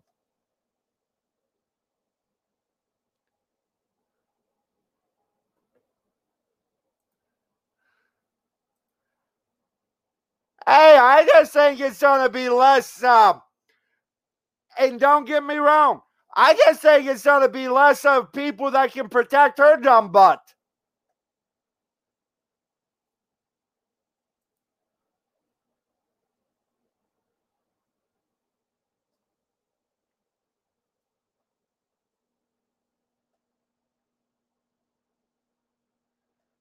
Thank you.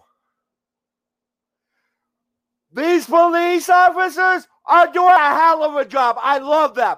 They're standing up to these draconian measures.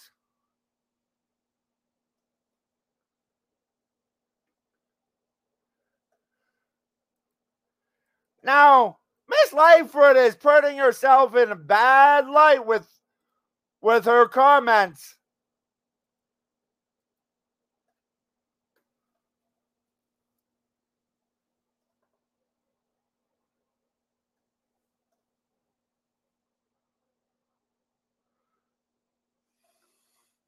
And I'll let you hear it from her own.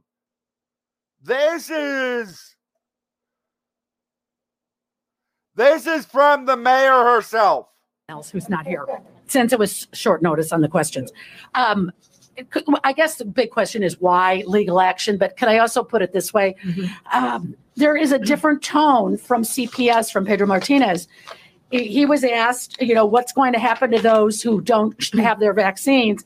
And he said, Thank you for coming, Trains. I hope you enjoyed the stream and I hope you come back soon. the other day, we're going to work with them. We're going to talk to them. We're going to make sure what, try to understand what's going on. So why a different tone for CPS than the police? Well, I don't think there is a different tone for one versus the other. um, CEO uh, Martinez has indicated that, and again, in agreement with the union, so that is one circumstantial difference, uh, that every adult in the system has to be vaccinated. And that agreement was reached months ago, um, and they've been working very hard to execute um, on that agreement, reached with um, all the collective bargaining agencies uh, that employ uh, folks at, at uh, CPS. So it's a, a very different set of circumstances. And I think he believes it's going to be a very small uh, group um, that uh, remains um, either unvaccinated or not signing up. And so he understands, though, that accountability is important, as do we. So you asked the question of why the lawsuit. Um, because we believe that the FOP leadership is trying to foment an illegal work stoppage strike, pure and simple. We've laid that out in the materials, um, and we're not just we're not having that. The, the contract is clear and it's been known for a long time. Uh, the police unions are not authorized to strike. It's in their collective bargaining agreement. It's a matter of state law. What we've seen from uh, the Fraternal Order of Police, and particularly the leadership, is a lot of misinformation, a lot of half truths, and frankly, flat out lies in order to induce an insurrection. Uh, and we're not having that. And so we want to make it very, very clear um, that the law is on our side. we feel very confident about it. And what he what he said, even after uh, what I heard that he said, even after um, the lawsuit was filed and we notified them, is urging members of the department to ignore their chain of command. And let me be very clear about this. John Catanzara has destroyed his police career, destroyed it. He's not fit, and he's never going to go back to um, the department in any kind of active position. I don't want him to, to lead these young officers astray and have them destroy their careers like he's destroyed his. If you ignore a directive of your supervisor, or worse, a direct order that's uh, that's lawfully given, you're going to destroy your career. That is going to follow you forever. Over what? Going to a website, clicking yes or no? And if no, saying that you're going to sign up for testing? Really? That's worth it? I don't think it is. And I don't think people are going to follow him over that cliff.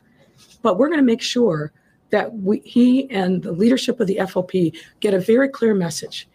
We are not allowing them to jeopardize the public safety of our city, our residents, by making it seem as if he is in charge of the Chicago Police Department and he alone can determine staffing and whether or not officers come to work. And we, and we the other thing that has to be clear, officers in swear an oath to abide by the US Constitution, the state constitution, and the laws of this city.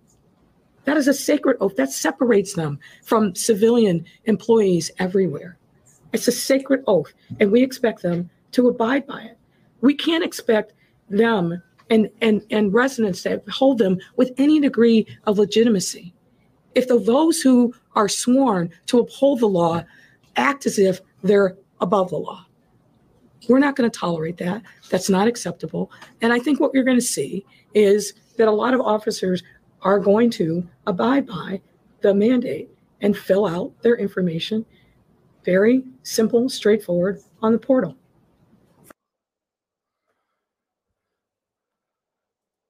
So the mayor, as you heard, is calling this, and uh, I need to bring this one back up. Bill does it perfectly. He is tying stories in together. Thank you, Bill. That is, uh, I love your li- one liners, Bill. You are, you should be a comedian. You got the mayor, and I know I'm not going in order the way they are uh, in the description, but there's a re. I've I'm changing things up. So she calls this an insurrection. So please tell me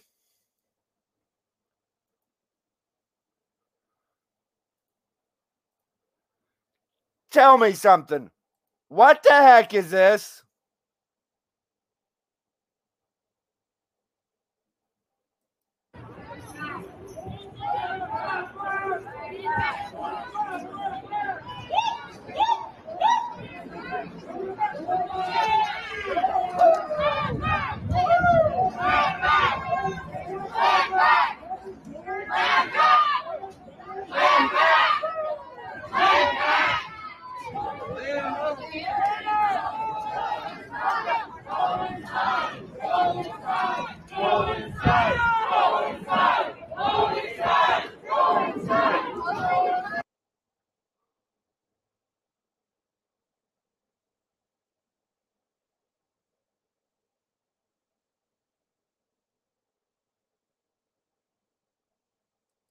Honor that treaty! Honor that treaty! Honor that treaty! Honor that treaty! Honor the the water! Protect the water! Shut down line three! Shut down line five! Stop MPK! Shut down line three! No down. And now we're chasing people.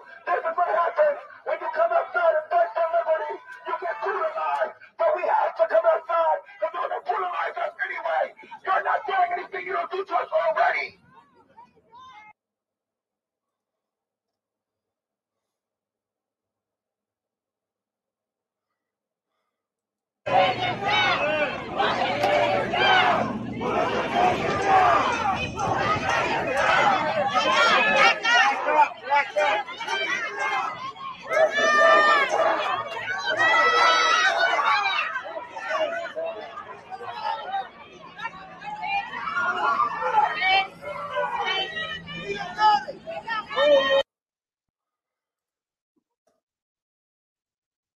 I wonder if these people will be uh, treated like um, people that's already in federal custody. Are them people gonna be?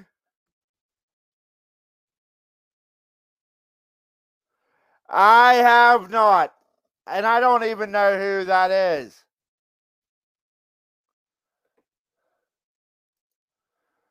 Well, and another reason I Democrats are getting nervous is because of this.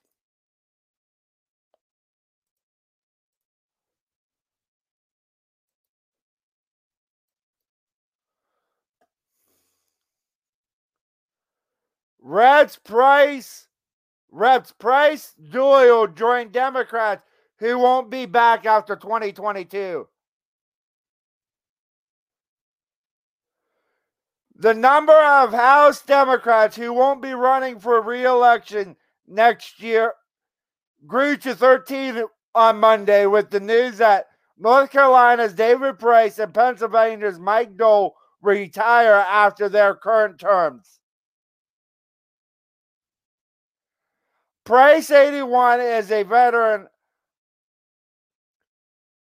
appropriatory. He used his position to steer federal funding back to university and his state's research triangle. Doyle, 68, might be best known as the lifelong manager of the House Democrats baseball team in their annual game for charity against Republicans.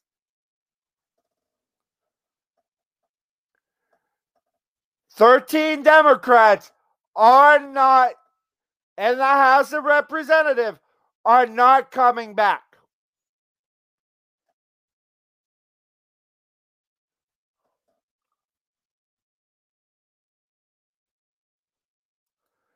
That's my that's my question for him. That's my question.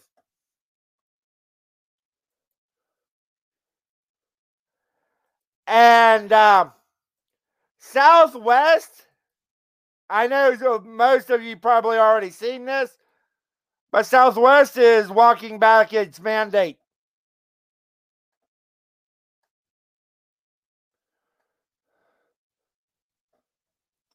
Southwest Airlines has walked back its plan to force employees who have applied for for but haven't received a religious or medical exemption to go on uh, to go on unpaid leave after the federal after the federally mandated December 8th deadline.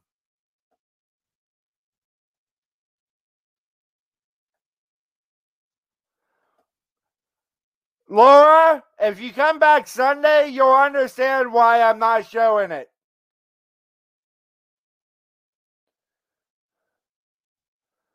And I will show you the protest outside of uh, the headquarters of Southwest.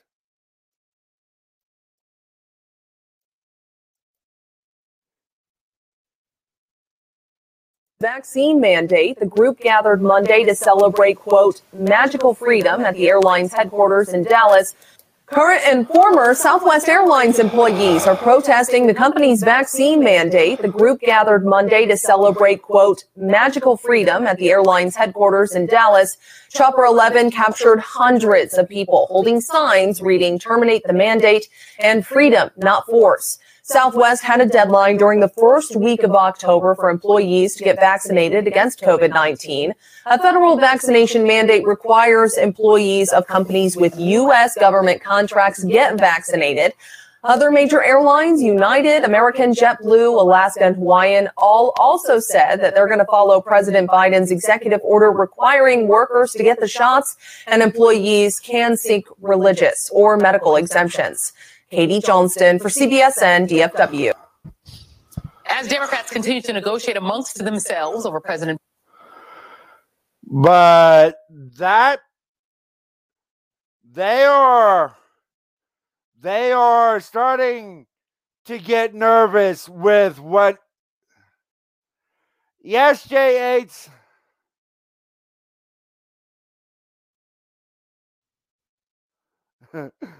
Roger, you have no idea.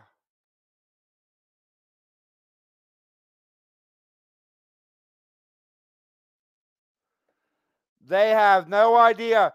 And um, the next one, the next one is Mr. Bongino.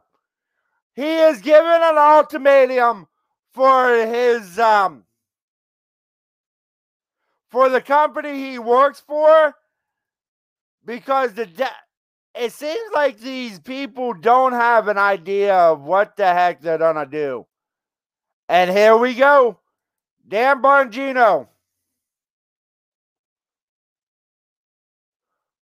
I thought there was a video with this. Thousands of people in industries across the country are losing their jobs over mandates. In some cases,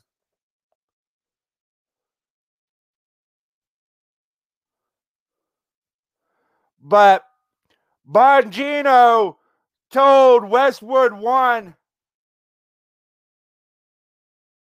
no, Cameron, anyone can speak.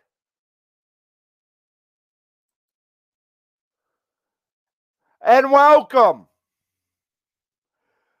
No, most of the people I have on here are all people I know, so um so most of them are all already mods. So you're more than welcome to stay, Cameron. I hope you enjoy uh, my streams.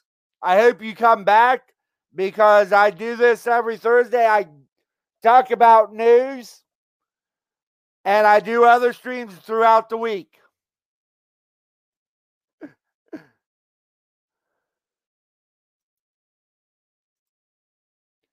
All right.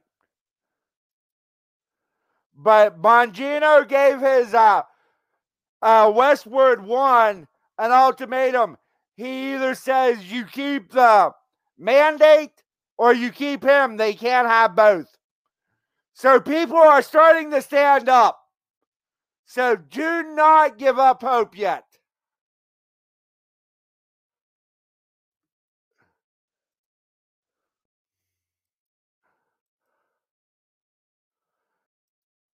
Next one, I I love this because there's Washington.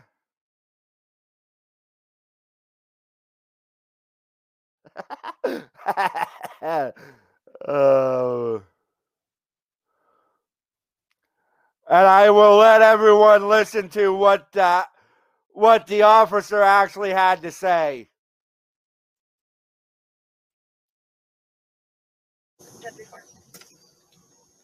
This is my final sign off um, after 22 years of serving the citizens of the state of Washington, um, being asked to leave because I am dirty. Um, numerous fatalities, um, injuries, I've worked sick, I've played sick. Um, we buried lots of friends over these years. I'd like to thank you guys. I'd like to thank the um, citizens of Yakima County, as well as my fellow officers within the valley. Without you guys, I wouldn't have been very successful, and you've kept me safe and got me home to my family every night. Um, thank you for that. Um, wish I could say more, but um, this is it. So, State 1034, this is the last time you'll hear me in a state patrol car. And Jay Inslee can kiss my ass.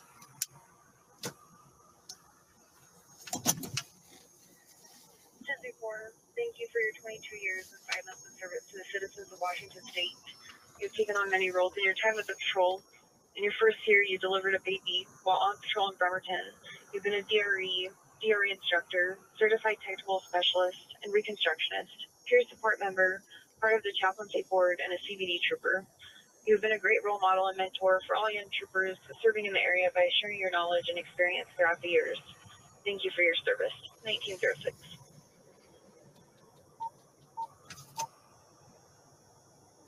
Yes, before.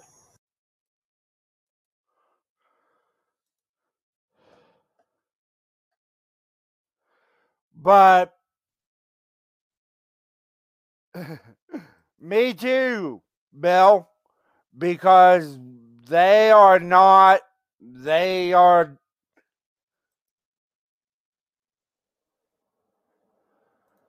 Because they are standing up for other people's rights. They are standing up for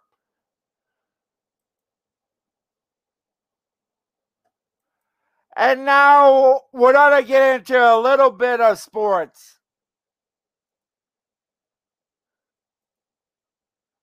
And this comes out of the state of Washington. Not now. Washington State fires football coach for refusing the mandate.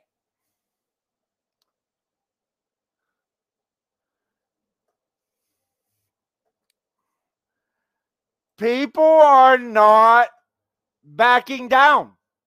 And I love it. I love that people are not backing down anymore. They are, people are tired of what they uh, been told, and they're not giving up. Is uh, Latin Patriots still in the Latin? If you're still here, I want you to say something. Because this one I picked out for you.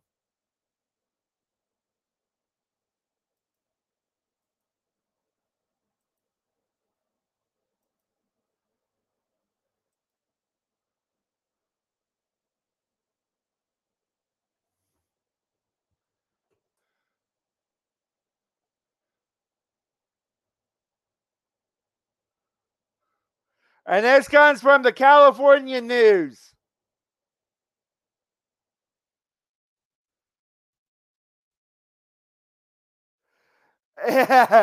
Roger, yeah.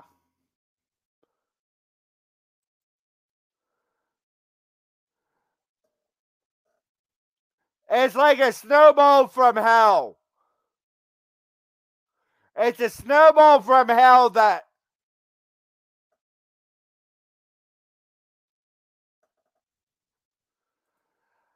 And Bill, I know I'm not alone in my uh in my pursuits.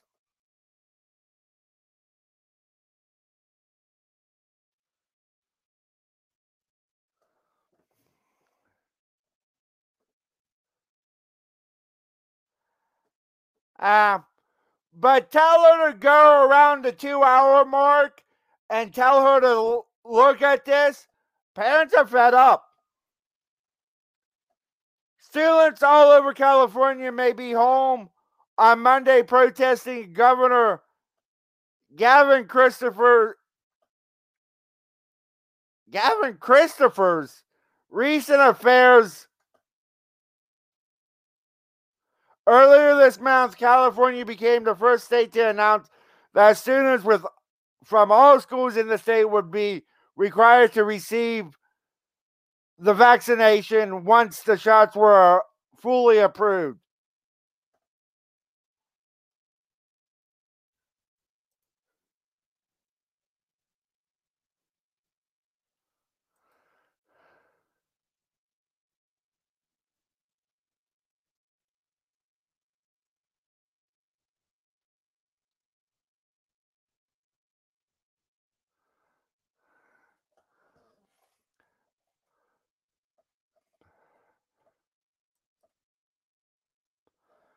And I will share that one because that's not. Well, the Salt Lakers, we have been following it. We already know. But parents are standing up.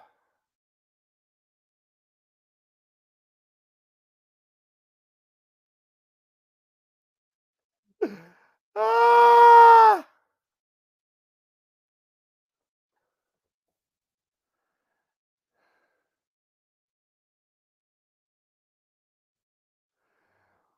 And that's a that's an understatement.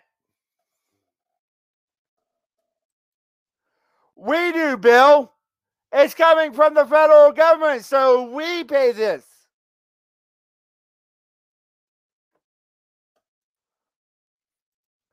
Even though they say it's free.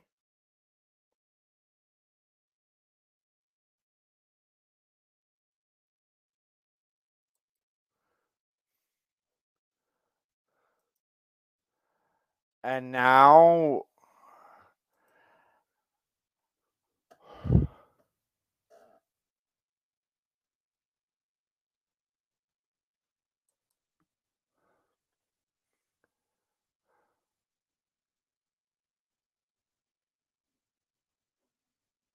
No insurance companies. up.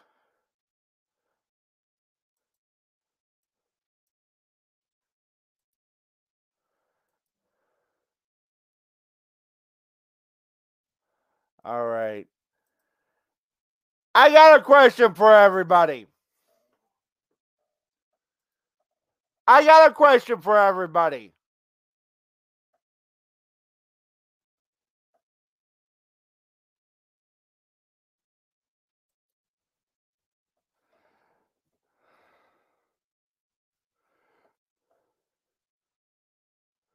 No, Bill, we pay, the taxpayers actually pay it.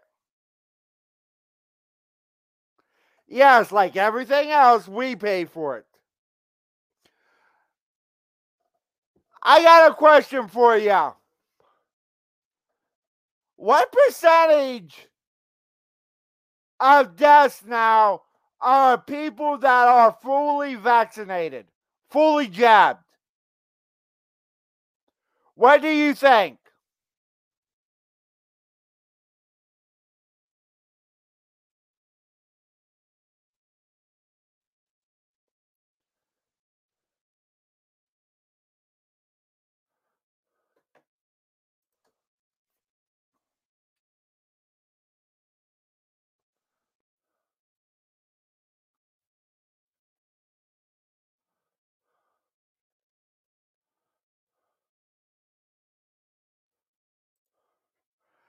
I'll let you guys watch this video and and you tell me what you guys think. A lot of times people feel it's a rare event that fully vaccinated people may die. I happen to be the senior advisor to Governor Hogan in the state of Maryland. Uh, in the last six to eight weeks, uh, more than 40% of the people that died in Maryland were fully vaccinated. And that's just Maryland. The man said 40%, and that's in Maryland.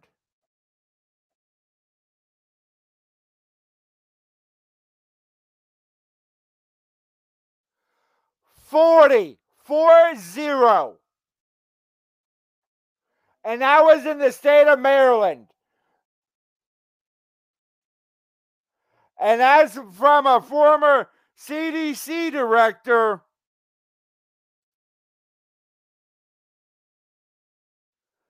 So, um,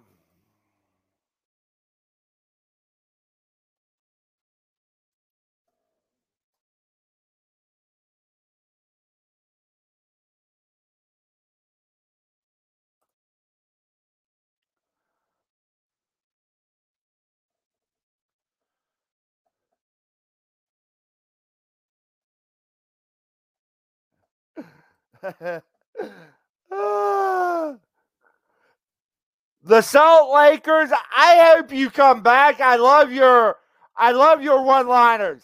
I almost as good as uh, Bills.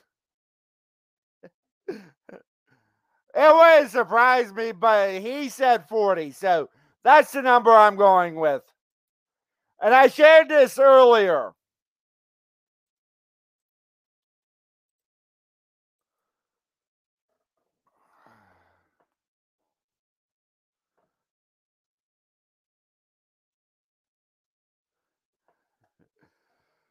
Whistleblower says ICE released over 16,000 COVID positive immigrants into the U.S. Over.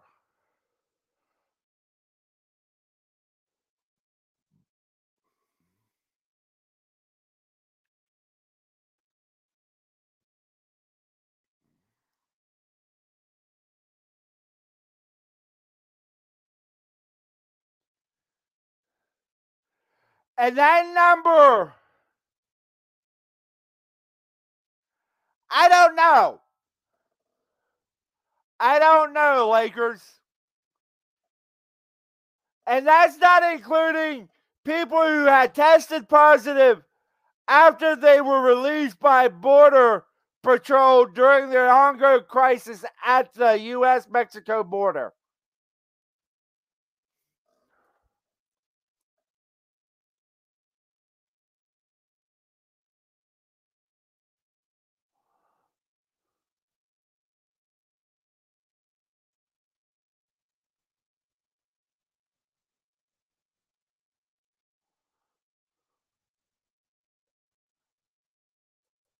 While many American businesses are on the road to recovery, they're still stuck in neutral in border towns like Laredo.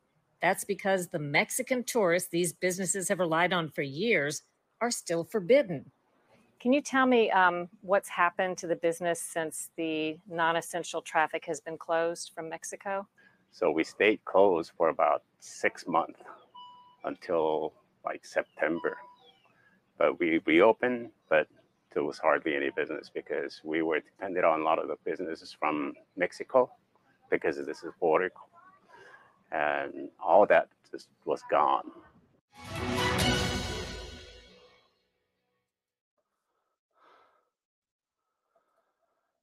Kind of funny, isn't it, that they say they don't want to hurt the small businesses earlier, and then this. I share this.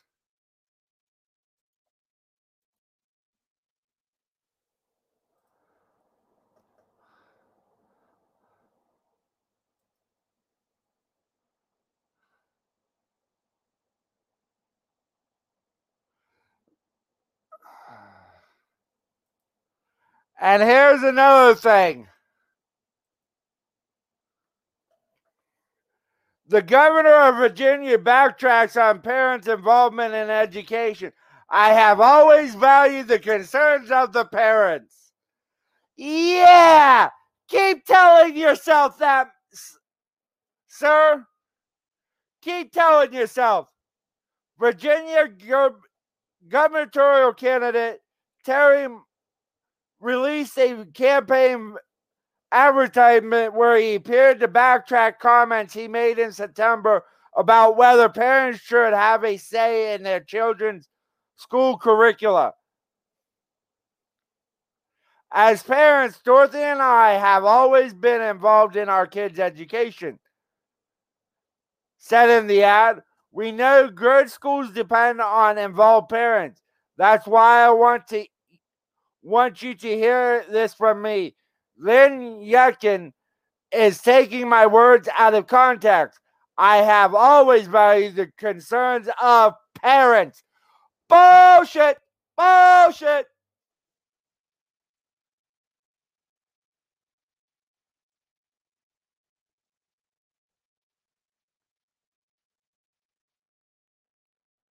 Veto books, Glenn, not to be knowledge about it, also take them off the shelves. And I'm not going to let parents come into schools and actually You take books out and make their own decision. You vetoed it. So, yeah, our I parents, you stopped the bill that I don't think parents should be telling schools what they should teach. But, you know, I get really books on the tired.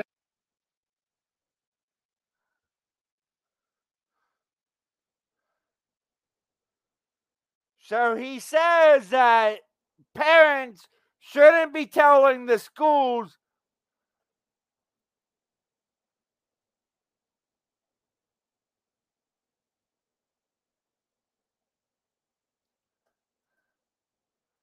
but he said he was for the parents.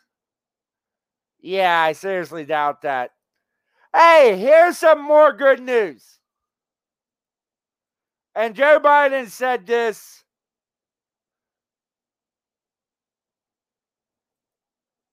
All right. Biden says Democrats are not going to get 3.5 trillion for a reconciliation bill.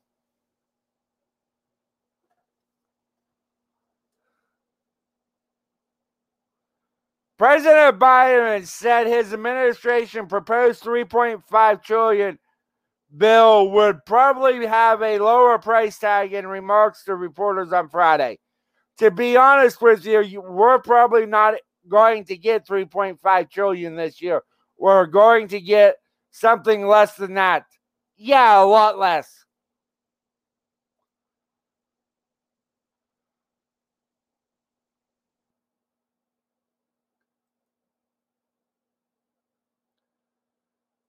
But Biden's put himself in this position.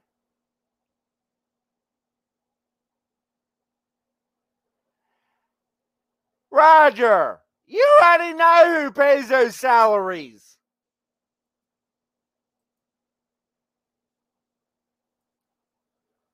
All right. Did that one. Athletes. Athletes group files Hatch Act complaint against White House press secretary Psaki. Hey, they did it with This is why I think Democrats are starting to get nervous. All this bad news is coming out, and they don't know what to do.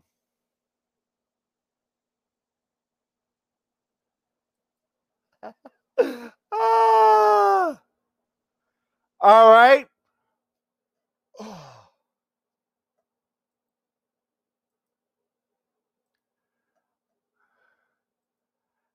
I want you guys to listen to this.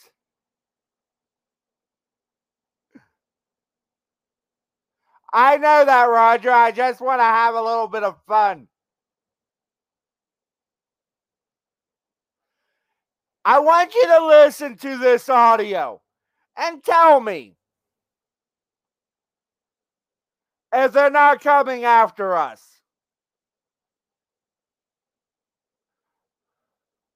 Human Events Daily has exclusively obtained leaked audio from a White House official of a phone call that took place in late September between DOJ lawyer Marty Lederman and the rest of the staff of the White House. This call was regarding religious exemptions and religious accommodations.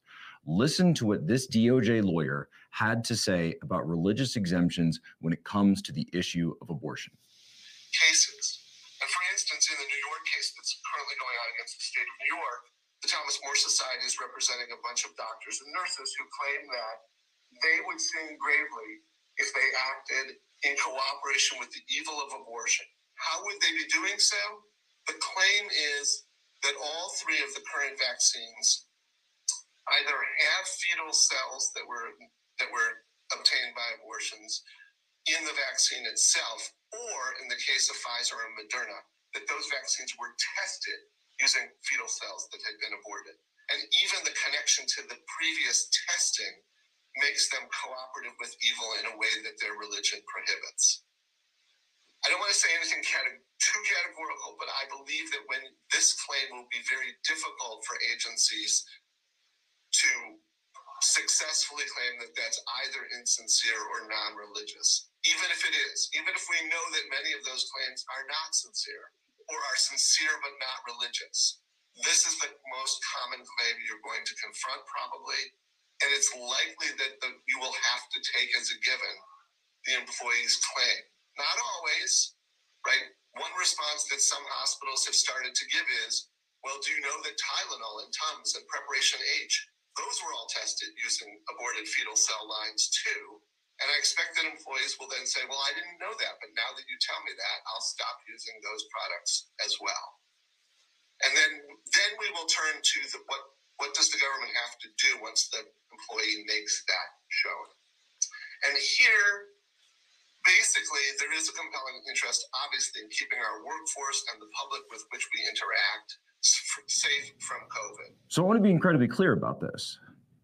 What he's saying is now we know that many of these exemptions, these religious exemptions, accommodations, may not be sincere, that the employees are not sincere in their religious beliefs. So this DOJ official thinks that it's incumbent on him. He's the one to decide what your religious beliefs are. He's the one who gets to make the decision whether or not you have a duly held religious belief. This is who's running our government, ladies and gentlemen. These are the people at the highest levels of the United States administration under Biden. They will determine whether you are sincere or not. And listen to his words. Listen to the specific words that he uses. We know that most of them aren't sincere. And then he brings up this, you know, this joke, this canard, complete canard. Frank Luntz and I got into it over this on Twitter recently when he talks about aspirin. Aspirin's been used for hundreds of years. Right? This goes back to Bayer, the 1800s. Willow root has been used for thousands of years. Right? This is a complete canard. But they know that they can use this up to try to sow dissension and doubt and every and uncertainty on you and on your religious beliefs. And I've said this before to the pro life community this is the seminal issue. If you are pro life, you need to step up and say it's time to end abortion testing, right? Be firm on this. Right? Vegans won't eat honey. Universities will pay reparations for something that happened hundreds of years ago, right? So when it comes to this, even if it is distant, you need to demand that companies in the United States be better. And when it comes to this, be firm. If you are a federal employee, you need to sue. You need to sue the federal government, sue your administration, sue your agency, whatever you're in. Take them to court. You have First Amendment rights to religious protections under the United States of America. And you either have your rights or you don't. I'm sorry. I'm very sorry, but you're going to have to fight for them because that's the situation we're in here today. Now, the White House official that gave this to us, we thank them very, very much for providing this information to us and will continue, by the way, to provide more inside information as to what's going on inside the Biden administration, as to what this regime is pushing on the federal workforce and to the people that do have sincerely held religious beliefs, as opposed to what DOJ officials and what Biden and everybody else are telling them that they ought to believe and what they should believe. No, no, no they'll tell you what they believe.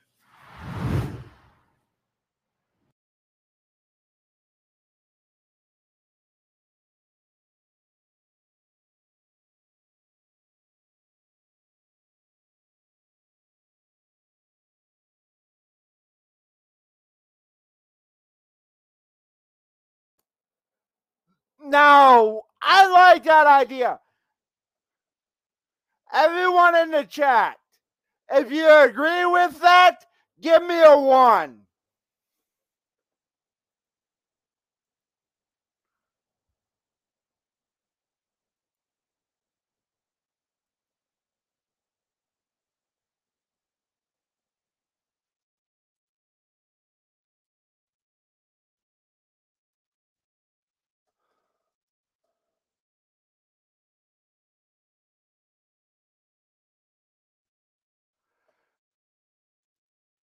And I am gonna share my because of the things that I've shared tonight. I am gonna give you guys my backup stream because I'm figuring this is gonna get um, this one's gonna be uh, flagged.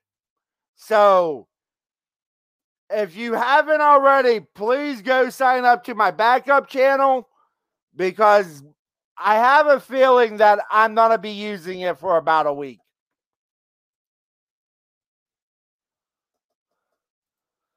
Because I have shared a lot of information. Uh, update on Lieutenant Colonel Scheller. I know many of you might not like the man, but I am going to give an update.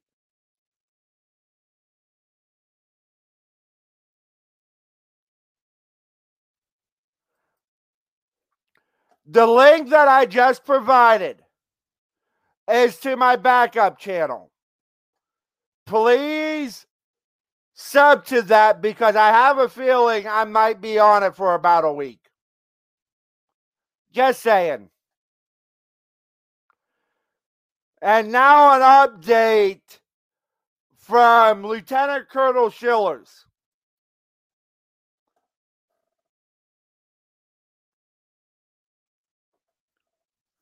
Lieutenant Colonel Stuart Scheller's guilty plea accepted, faces minimal penalty.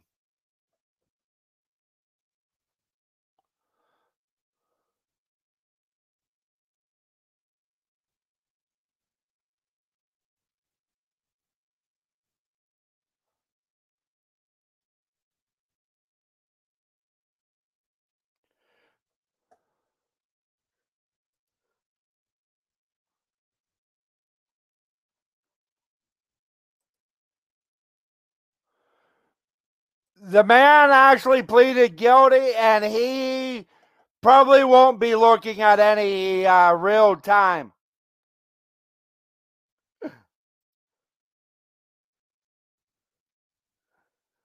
I got two more, and the last two, uh, one's good, one's bad, and both of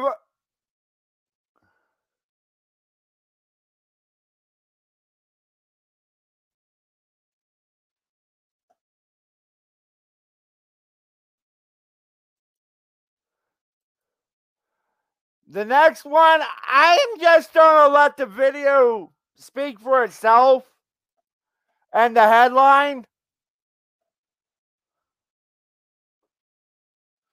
I'll let you read the headline first. And this was in NYC.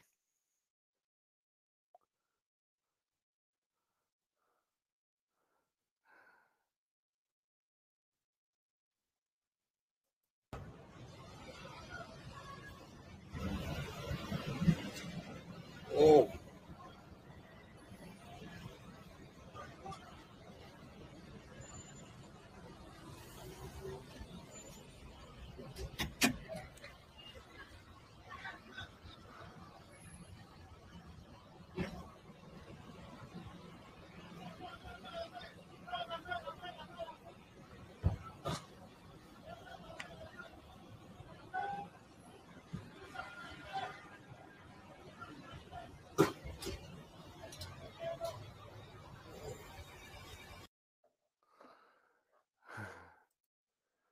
Yeah, that's probably a job for the the police to do.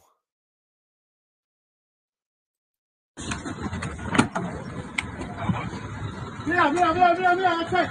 No, that's right, that's right, that's right, that's right. That's right, that's right, that's right. That's right. That's it. That's it. Fucking kidding me? Uh, I've already had videos censored on on here. I I really don't care anymore. All right. Yep, citizen police. They that should have been something for um and the last story is uh, just desserts for somebody.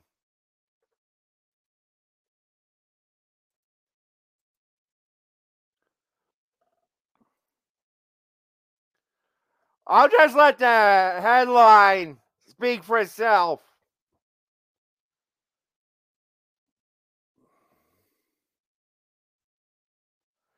Some just desserts for the man.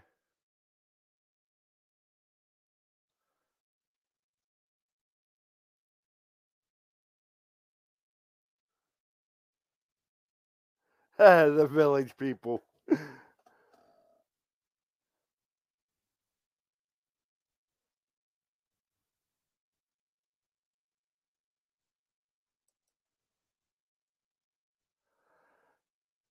Did I was it repeat was it repeating again? I'll have to check it out when I get done. But this is the final story of the night.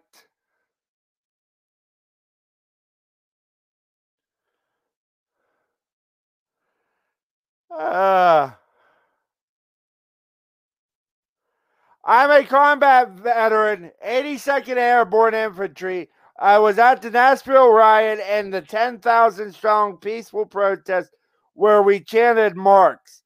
I have fought against ISIS to defend the autonomous zone in Syria. I have been shot at by Trump supporters who were shouting Heil Hitler. Yeah, I believe it.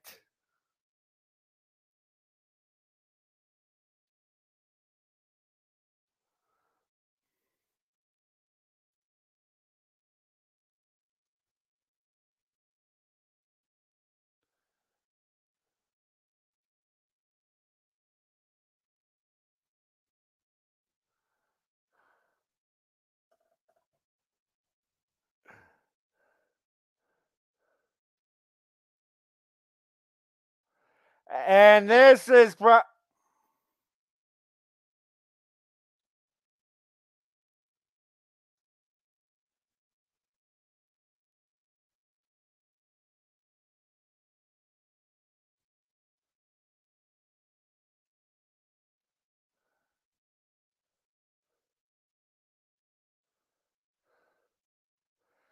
Yeah, the man was just. But I am to end this stream because this has been going. This has been going on for a while. Yeah, it's bullshit.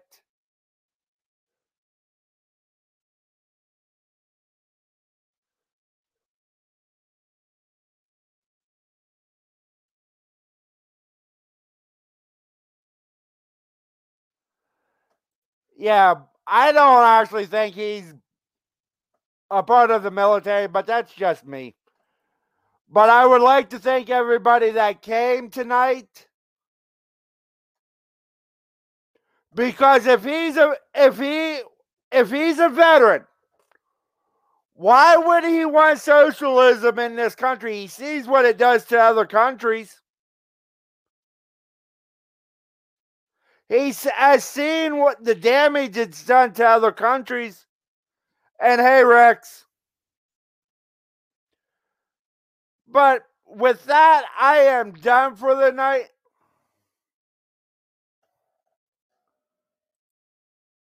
That's what I think. But I do want to thank everybody for coming tonight. I hope everyone has a good evening. And John is, I do believe John Backyard Politics is going live here in about 15, 20 minutes. So if you want to head on over to his channel, you're more than welcome. Because he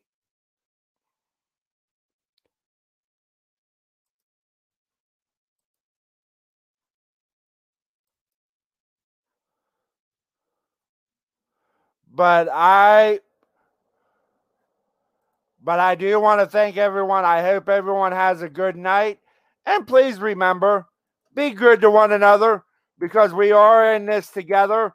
And I'm about to share backyard politics stream. So if you want to head on over there, you're more than welcome.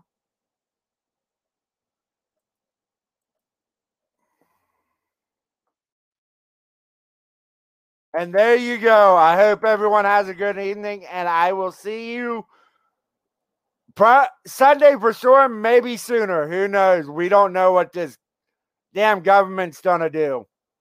Good night.